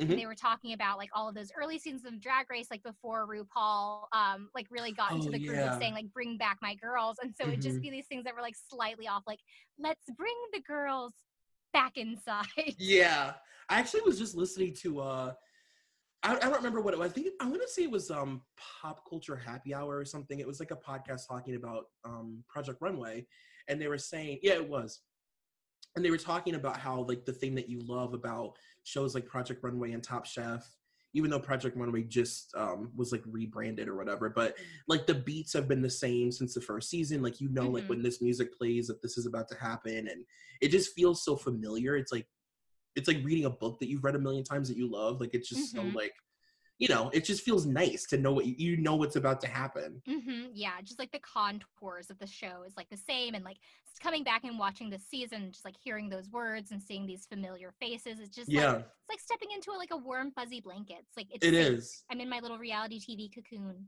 exactly. Yeah, like I haven't watched this season of the show in, you know, probably ten years, and I was just like right. I was right there in it. Like I got all the beats. I knew everything that was about to happen. Mm-hmm. All right, so it's the judging panel and the girls come in, and then Tyra does a pretend faint again. Ugh. This bitch. And she keeps scaring. She keeps being so good at her acting that She's people think it's real. Yeah, That's- she's so that's the- convincing. The, lesson. So yeah, Nigel and Twiggy were like, "Oh my god, what just happened?" And so yeah, she explains that she had like the fake fainting. And so in this moment, did you think that she was being a little bit condescending? Where she like turned towards I mean, maybe she wasn't trying to be, but it definitely was just that Tyra kind of like tone deaf condescending vibe because she's like, "Oh, well this week I like did this fake fainting to teach the girls about acting and one of the girls got a little bit emotional and I'm sorry cuz I didn't intend that." Yeah. Of, oh my god, are you kidding me? That was my favorite part of the whole judging panel when she said that. when she's like, she basically like, I was so good earlier at the, my my acting that I made one of the girls cry. Like you had to make it a point to say that. Okay, we That's get it. just like that's when you said um that she doesn't like feel embarrassment. This is the moment that I shot back to because it was like not only did she have no shame that she did that, but she like fucked with them again by like making fun of them at judging panel by doing it again. I'm telling you, you'll never. Now that you know that, I've never been able to view her the same. I see her, and I almost feel like it's helped me embrace her. Mhm. even more. I'm like, Tyra just doesn't get embarrassed because I've always been like, how does she? How is she so unaware, like so not self-aware? But I'm okay, like, I just had a thought. Do you think Tyra's a sociopath? A little bit, I mean, like now it's all coming together. Yeah.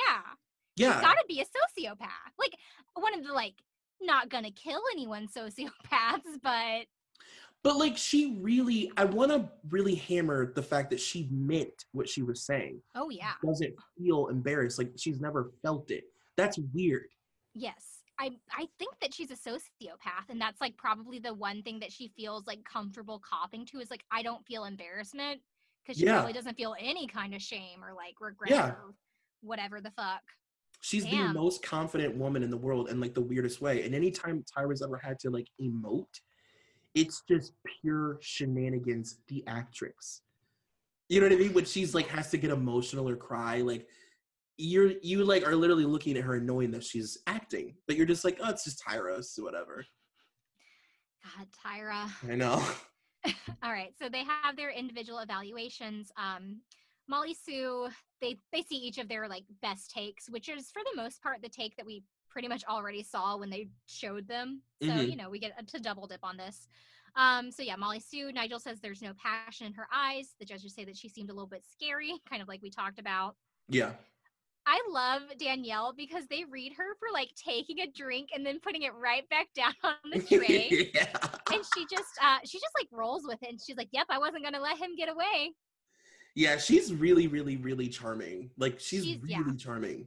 she's like charming in a way that's so much more genuine and warm than nina is Yeah, like she's like charming in a way that's like um like you're able to like accept all her flaws because she's just, just so cool, like chill with herself, you know? uh, yeah i love her she's one of my favorite winners yeah.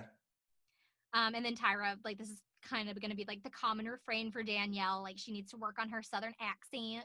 she Mhm. can't be a cover girl with an accent like that And Tyra leans into as she's telling her, she goes, "You really need to work on a newscaster voice, a Mhm. voice where in any part of the country you sound exactly the same." And then Tyra like inadvertently leaned into her newscaster voice. Mhm. oh tyra I know. And so, um, Furonda, they kind of give her a little bit of shit for her easy breezy, easy breezy, beautiful because she like did three little poses with each line, which was a little bit cheesy. Um, but other than that, she did well. And then Tyra Yeah. tells the judges that she was a challenge winner and explains that you know, like she won the challenge. And then we get some like truly horrific ADR like voiceover where it's like, and you'll be on Veronica Mars. Did oh my god! that? Every time, I love the top model voiceover. It's, like crazy. they make no effort whatsoever. That's actually Tyra's um, newscaster voice. Is her voiceover voice? It's um, it's Mm. she sounds like a dolly. Yeah, it's like so like it, I couldn't even tell it was Tyra at first because like one the ADR was just so bad, but her her voice was so weird. Yeah, so weird. It's like the one of the weirdest uh, Tyra alters. Mhm.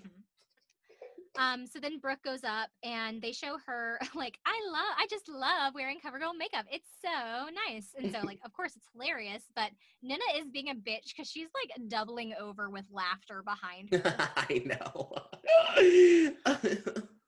And so the judges kind of are like, mm, not great.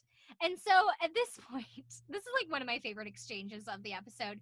Twiggy's like, so I love Twiggy because she's so sweet and she like Yeah. tries to throw her a bone and she's just like, oh, I understand how it is because when I first started, I was terribly shy. And we see like it cuts over to Brooke and she just kind of like nods, like very like, thank you for giving me an out, like for like, you know, like we have Yeah. this moment of connection here.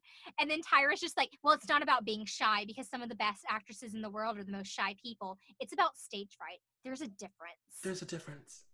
like she says it so bitchy. And she makes it a point not to look over at Twiggy as she's saying it. Like, the, I'm giving the definitive answer. Thank you. Mhm, Yep.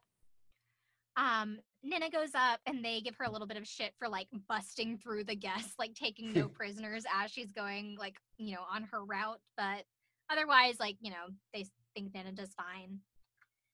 Um, Joanie goes up. Joanie's thing is just so funny. And then Nigel says that she's like unsophisticated and that like, look at where you are. Like there needs to be more of a level of sophistication. I don't know. I thought his critique was a little bit weird there. I thought so too. It's like, what are you trying to say that she's white trash? are you trying to like nicely say she's trashy? She actually reminds me a lot of somebody who would be cast in like um, like I feel like she should be an actor. Do you know what I mean? Like she should be in Mhm. acting. She just looks like somebody who would be in like a Quentin Tarantino movie or something. Yeah, she's very expressive. Mm-hmm. She's super expressive and she's funny. Yeah, she's really funny. So I I could see her doing pretty well for like acting, but Yeah. um Leslie I don't understand their like critiques, not like critiques even, but just like comments on Leslie because what they focus on is like, wow, she looks amazing. The camera loves her. Like she looks like such a model in that commercial. And I was just like, I don't see it any more than like any other thing she's ever done on this season. Yeah, I know. I didn't think she did well really at all. Like she was just sort of robotic and Yeah. And she just like, and she has that kind of like weird walk where her like hips sway a little bit. And so, you know, like she just kind of like is stomping across the set with a little bit of sass. But like talking a mile a minute. hmm so I don't know. I thought that was kind of weird that they really loved her. Um, and then Sarah, again, they like read her for having the drink in her hand on the same level as the product, but both out of frame. hmm and says that she started strong, but she didn't end as strong. So I, I appreciate that she at least got some um, good feedback on her like improv line because I really did like the like don't be a wallflower, wallflower, put your best face forward because it really sounds like something that you would hear in a CoverGirl commercial. Yeah, I agree. And I also like that Tyra said, um, she said like you looked the most like a cover girl model because she did. Like Mhm. she looked like she was in a legit CoverGirl commercial. Everybody else looked like girls on top model pretending to do a CoverGirl commercial, kind of. But Yeah, she really, really looked like she could have been like an actual CoverGirl model. yeah. So then Jade is the last person to go up because the producers knew that we Yeah. needed to end on drama. Yep. So they play her take where she, you know she improvs her like wonderful, fabulous, and then curses at the end. Yeah. Um, and so immediately Jade's like, "You chose my worst one." It's like you know better than to talk back to the judges, girl. I know, like, what episode? This is episode five at this point. Like, you've already been like, you know, got, they've already told you so many times you need to shut up and listen and like yeah. eat your humble pie. And so, you know, she's like trying to say that like you chose my worst one, like in the other ones I did the line perfectly, like I did them perfectly. My improv was just bad. And they were like, well, it was an improv challenge, so we had to choose a take where you actually improv something. Yeah, like you were there were two takes and they were both abysmal. Like, Mhm. what do you want? And so yeah, and then what I love too is that Tyra asked, like, okay, well, who else in here? Like, be honest, like who else thought that we chose your worst take? And like two or three girls raised their hands, and she's like, see, you're not the only one who thinks that. You're Yeah. just the only one who has the balls to say something. Yeah, and you need to know that this is um Handmaid's Tale and you're not allowed to have opinions or thoughts when it comes to the judges. No talking back. Mm-mm. They're all of Tyra. Yeah. oh my fucking god. Every contestant's name is up Tyra. Now that's a fucking SNL sketch. oh my god. there you go. You're like- welcome. That was really funny. You need to write that down. I don't know for what, but you need to write it down for something. Copyright. This is mine. Yeah. I'm doing the Tyra thing, you guys. All right, I'm gonna sell that joke to Letterman. Um, so then they have deliberation. They basically just go over what we just heard, but they do call Jade a drag queen again. And Tyra's just like, oh, she was like, oh yes, darling, wonderful. yeah. Um, and then Miss J says that Brooke looks like a trout and says that if this was America's Next Top Trout, she'd be in. oh god, this is such a good. This was a good year for the judging panel. I know it was probably that's my favorite judging panel Yeah, because I love Twiggy. Nigel's, I mean, like he's horrible, but I also like love him on the judging panel because he's like horrible. Mhm, he's iconic. And then- Jay is just amazing. I didn't, I hated Nole Marin. I thought he was so boring, and then Janice Oh, was yeah. just too much. Nolly was boring as hell. Janice was too much. And then what's her name? Um, the I can't think of the other model, the Russian. Oh, Paulina Porizkova, Paulina was just like boring. and that was like that was like what eight, nine, ten onward. Yeah. That was like the seasons that I'm not as familiar with because really like seven was like I I was obsessed with seven. I think after seven I was like it's all downhill from here, folks. Like yes. I'm done. Yeah, and like Janice was like, um, Jan- if Janice Janice was entertaining because she's fucking Janice Dickinson, but she Mhm. would have literally run this show into the ground. Yeah, she was she was a lot to handle. Like her calling girls screaming fat at girls Mm-hmm. in like 2016, 2017 wouldn't fly. Whew, yeah. Oh, yeah. um, so yes, that's Liberation. They bring the girls back in Furonda's called up first because she did super well. They just go down the line. Um, the one thing I did want to point out is that when they call Danielle up and Tyra's like, "Now Danielle, don't be don't be talking on that accent now." Like whatever the fuck accent that she's doing for Danielle reminded me of the Firefly from The Princess and the Frog. It was this like Oh weird God. ass, like almost Cajun accent that did not sound like Danielle. At all. It's always really, really fun to watch Tyra do impersonations of the girls when they come up to get their picture. Like I forgot about that Mm-hmm. Until this moment, and I was like, "Oh, well, I'm like in for another little treat before the show ends." I forgot. And again, you just have to like take, you just have to take Tyra like giving you all this shit. hmm Just stand there and smile at her and fake giggle. Mm-hmm. As she's like calling you a hillbilly, you're like, "My mom, you're my mom." Um, so yeah, they get all called up, and then the last three are um Brooke, Mollie Sue, and Jade. And then again, like Tyra like gives Brooke shit, and she's just like, I don't really understand because this wasn't even Brooke's thing necessarily. Like she has her eyes closed, and she's like, Huh? What? What? I was about to Which is ask like- you. That wasn't what she was doing at any point. If it, she had been like, Brooke, come up. It's so your your Yeah. turn, or like something like that, like Yeah. mocking what she had actually said. But it wasn't like she was like wandering around with her eyes closed. I didn't understand the impersonation, and it almost like it felt like it took Brooke a second to realize, like, oh, that's her me. Yeah. Yeah. That's her like my impersonation or whatever. Like I'm being trolled now. Okay.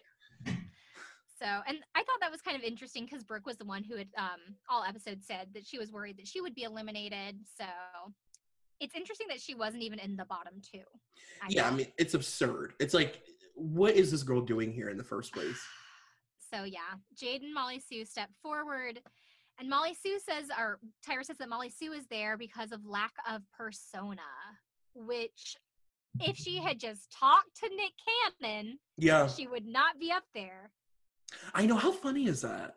hmm It's just like I mean I know that this is like a reality TV trope. It's just that the judges are asking for something that I'm delivering when they're not around, but whenever they're there, I can't seem to bring it. Like it's a very common thing in reality TV. Yeah, But I feel like in other like reality shows, there have been times where it's like maybe even in other seasons of Top Model, where it's like, oh, I heard from so and so when I wasn't there that X, Mhm. Y, and Z is actually happening, so I know this about you, or something like that. Or they show Yeah. it in another way. But like Mollie Sue was true, like never able to like bring the personality, which is so funny. that's why for top model and even um, same thing for drag race i always like when i always really enjoy when the person who was like at the photo shoot is the judge Mm-hmm. Because they can bring that perspective. yeah like they were there for the whole day for like if somebody had like a tantrum or whatever um it's like one thing for them to be like for you know for tyra to be like oh we heard that you got upset on set today. What happened? Mhm. compared to like the the judge that was there like reading them for filth and being Mhm. like you were terrible today. I want to make sure that it's known that you were horrible to people today. Like the um the director saying like after like during deliberation where he's like well i thought jade had two bad takes so yeah exactly yeah and so yes and then jade is down there and tyra says not even because she had two bad takes but because she plays the blame game which yeah um and so she even tells her that the director said that sh- both of her takes were bad and that the judges are very turned off by her attitude but that doesn't matter because she keeps jade yeah of course Duh. but I I do appreciate like she does have like at least a bit of humanity because she goes in for a hug immediately for Mollie Sue. Like she doesn't just like go up and Oh, I get her know. picture. i know was like, there's there's a softness, I guess. she's a human person Um, and so Tyra tells Jade that she doesn't know it all and that she needs to listen and learn. And Jade pretty much never takes that lesson to heart for the entire rest of the season.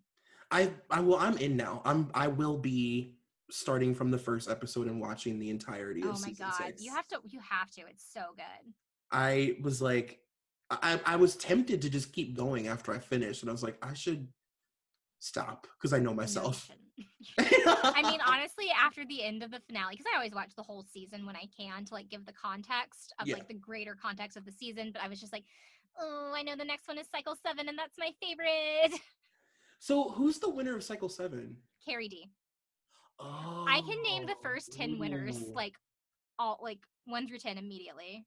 That's do a it right now. good season. It's Adrianne, Yoanna, Eva, Naima, my favorite winner. Uh, Nicole, um, Nick was robbed. Danny, Carrie D, Jaslene, Saleisha, Whitney. Yep, all ten.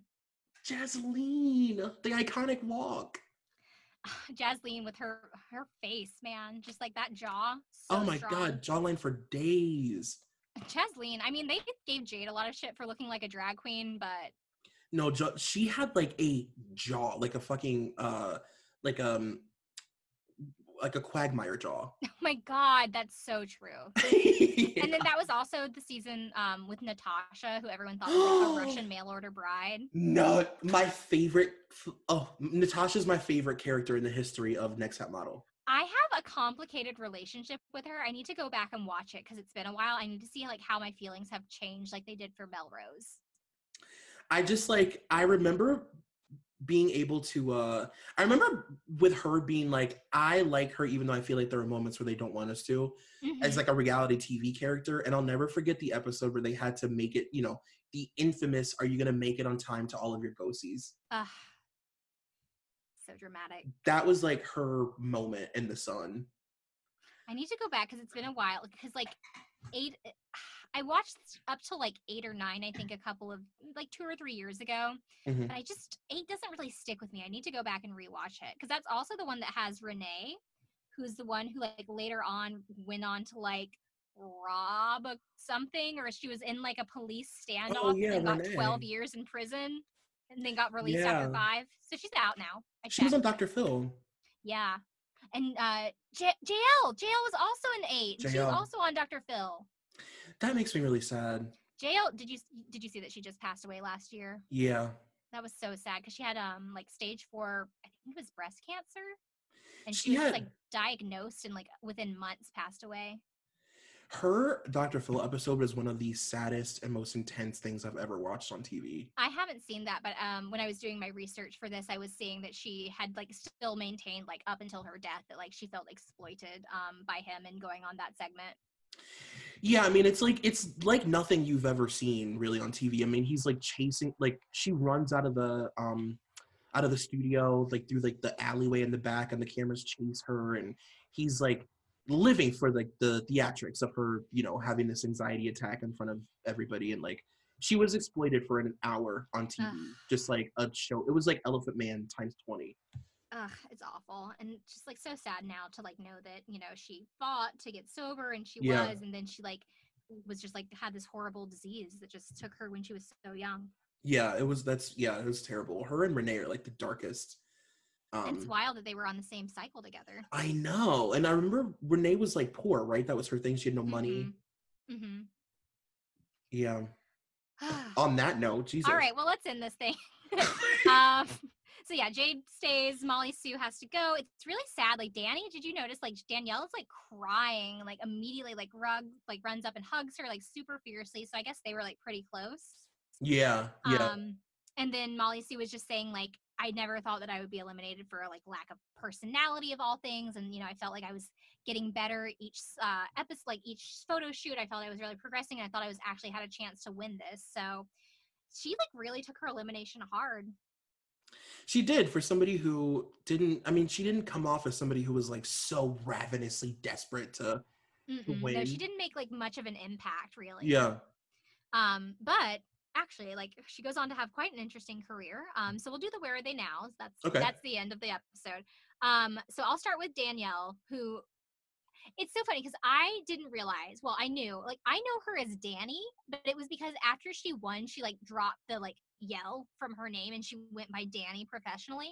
Okay. And so a couple of years ago, one of my friends was rewatching um, America's Next Top Model. Also, sidebar, she got mad at me because I spoiled Cycle Five, but I was like, "It's a 13 year old show." yeah, yeah, there's that's not fair. I was like, "The statute of limitations is up, bitch."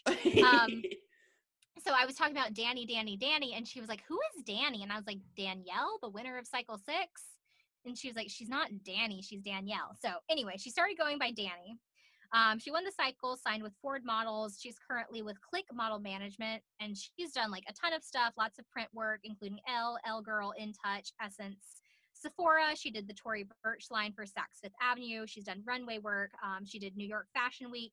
She's actually, um, and I don't know what this is. I watched an eHow video that tried to explain it to me. I didn't understand, but she received her show card from her agency for Fashion Week, and she's one of the few top model alumni to do so. So it's something significant. Nice.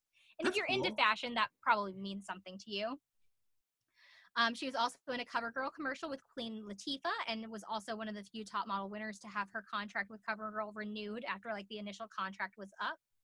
Um, and interestingly, she made a guest appearance on an episode of my Super Sweet 16 special for Chris Brown's 18th birthday. What? What did she do? Yeah, I don't know. I need to like try and find it, but also I don't want to like really consume Chris Brown content in case he gets like residuals. Yeah. so I was just like, that's weird. He probably just like she probably just shows up and she's like, I'm a hot model right now. Like, and this is an 18 year old guy who's famous. She like pops out of a cake and smizes. Oh, I bet. Um, so Joanie went on to be an Elle Girl in Go magazine. She was on the cover of Maniac magazine. Um, and currently she's signed with Elite Hong Kong and uh, Real Manage and Talent, um, and just like a couple other modeling agencies. So she has like consistent work. Mhm. Um, Okay. Jade also is doing pretty well. She's signed with several different agencies um, internationally. So she's been uh, signed with Diva Models based out of Singapore, Dream Models from Hong Kong, Uber Warning Models based in LA, and something called BHM in Vancouver.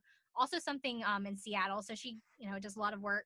She partnered with Casa de Amparo, which is an organization aims to treat and prevent child abuse and neglect. And she also is the founder of Biracial Butterfly Productions, an agency that represent, represents models of uh, biracial ethnicities. What? Yeah. Oh my god. Bethenny Frankel. just- Who? I just love that she took like her biracial butterfly thing and just like turned it into her brand. Yeah, like what? I'm really blown away by that. Good for her. Um, and so Sarah, since appearing on the show, she did some modeling work, um, working with Next Model Management and Elite in Los Angeles, um, Passport Models in San Francisco. She appeared on the cover in a spread in Engaged magazine, but she's since left the industry and she's married and living in Washington, D.C.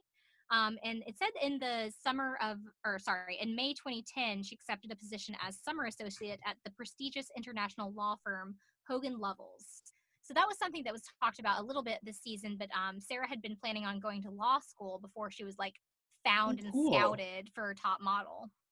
So it's kind of nice that that she got her. to do like both. She got to like do her modeling career and then now like now she's working in law. Yeah. Um, and so Furonda, um, after being eliminated from the show, she received a contract from LA Models. She's also worked with Seven Model Management, BHM in Vancouver, which is um, the one that Jade also was in. Um, and she even had her own TV show, which I'm thinking was probably just like an internet show or like a fucking Roku channel, Yeah. because it was called Model Me TV. oh my god. Yeah. It was definitely. It was definitely some kind of like. It was on what's that network that uh streaming service called that's free that uh Jerry Seinfeld show used to be on. I'll Oh, think of it. God. yeah, it was some shit like that.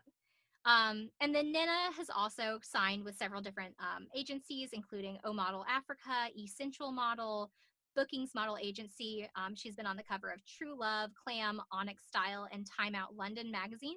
Also appeared in Essence, Jewel, and Arise magazine. She's also been in a commercial for McDonald's. Love that for her. And then Brooke, um, she, well, you know, I guess your tiger momming worked because she still models um, under the name Brooke Zenaida or just Zenaida, which is her middle name. And Okay. she's currently with Q Models in Los Angeles in the Neal Hamil agency. You know, this is like so funny to me because I re- I don't know if you um do you ever listen to Kate Casey? Uh, no, I don't think so. So Kate Casey is a really good podcast that you would actually really love because it's all for it's a lot of like producers of reality shows talking about how they produced it, like old shows, like Ooh, um it's a lot of old talent from random things like episodes of True Life and oh my God, yeah, it's just really really really deep cuts for like reality TV people. Mhm, And she just recently interviewed um Adrianne mhm.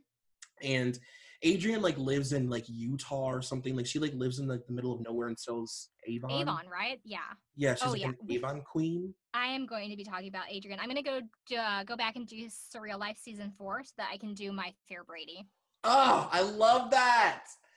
I'm obsessed. But like it's just so funny because she was like talking. She talked to Kate about how you know when this show was so new that like Mhm. during her era of it, like when she was let go or not let go, but when like when it was over, she couldn't get a job and like it was really hard for people to take her seriously. Like she was basically like blackballed. Like nobody wanted to have anything to do with her. No like real like brands wanted her to be wearing their clothes because she was like that girl from a reality TV show. Yeah, it's so funny because like I she was like has been notorious for having had such a hard time and like has such like a beef with Tyra, like because she feels like she's like set up for failure or whatever. But now it's like the all these other girls, like they were just on the show for like half a minute and they've at least gotten like one modeling contract, you know? Yeah, they really were at that sweet spot where it was like the show was proven to be successful. It was like a cultural phenomenon and they were able to really like profit off of like that peak peak moment of top Mhm. model history where it was the whole entire world was engaged with it and like you know, it's just it's crazy how different things were just in that short time. Mm-hmm. Um, and so yeah, even Leslie, like she was, I think one of the youngest. She was only 18. It says that after she left the show, um, she went back to school but dropped out to pursue modeling, and she's even been signed to Elite Model Management and Ford Models.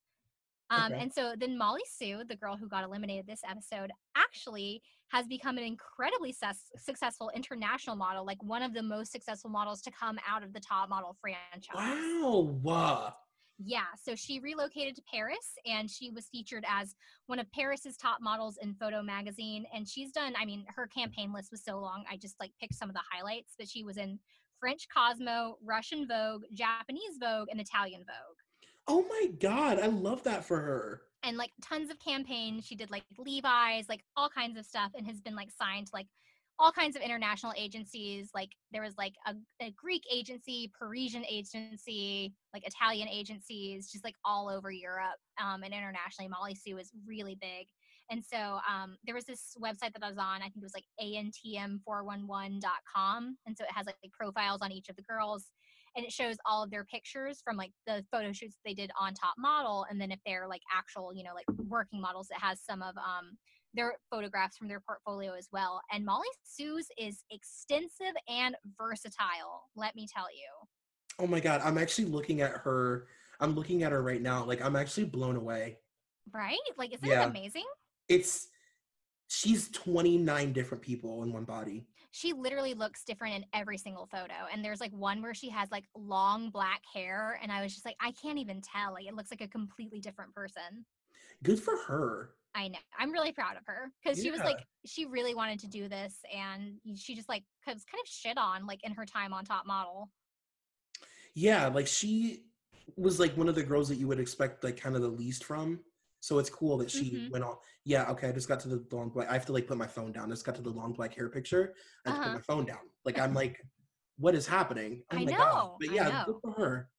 Um, and so then I just want to touch on Tyra really quick because there were just a few things that I just had to talk about um, that she's been up to since uh, ANTM. So obviously she hosted until Cycle 22. Um, she had her talk show until 2010.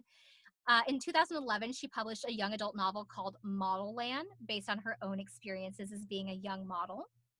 Um, she's obviously done a bunch of acting, like in TV and film. Uh, most recently, Life Size 2 came out in 2018.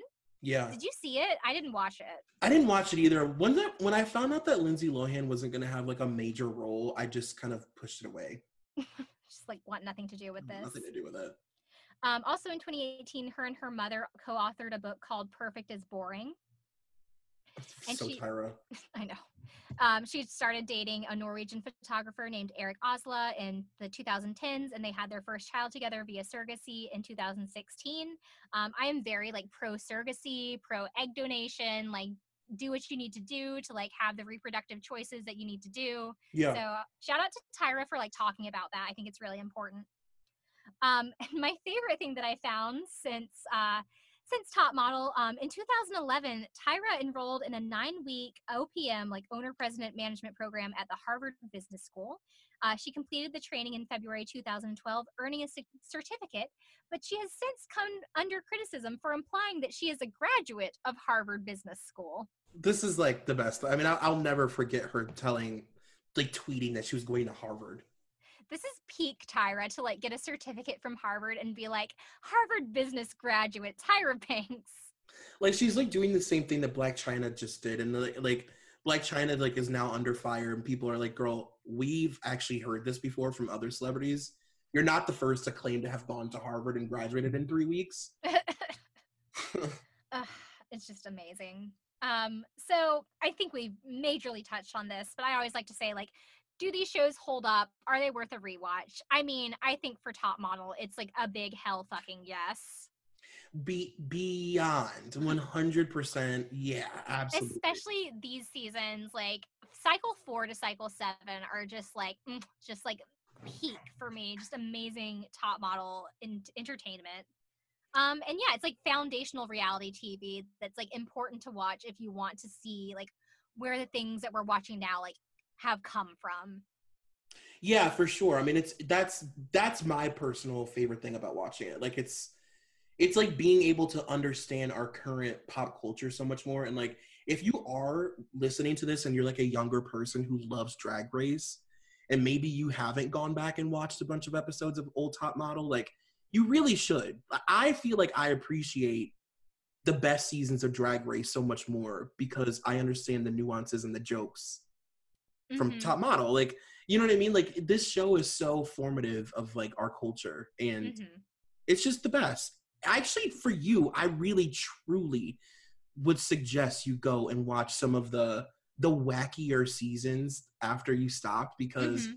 the it's like the editing and uh how can i say this uh the i can't believe i'm about to use this word to describe the show but like the integrity of the show actually does remain the same it's Mhm. just that there's like these wacky twists and it's fun Okay. to see like like when the men are on the show it's the I, it's identically the same show it's exactly the same like the beats are the same nothing's different except for the fact that they like have sex in the house Okay, send me some um, suggestions for like some of the better um, cycles from Okay. cycle 11 to 22, and I'll, I'll see what I think.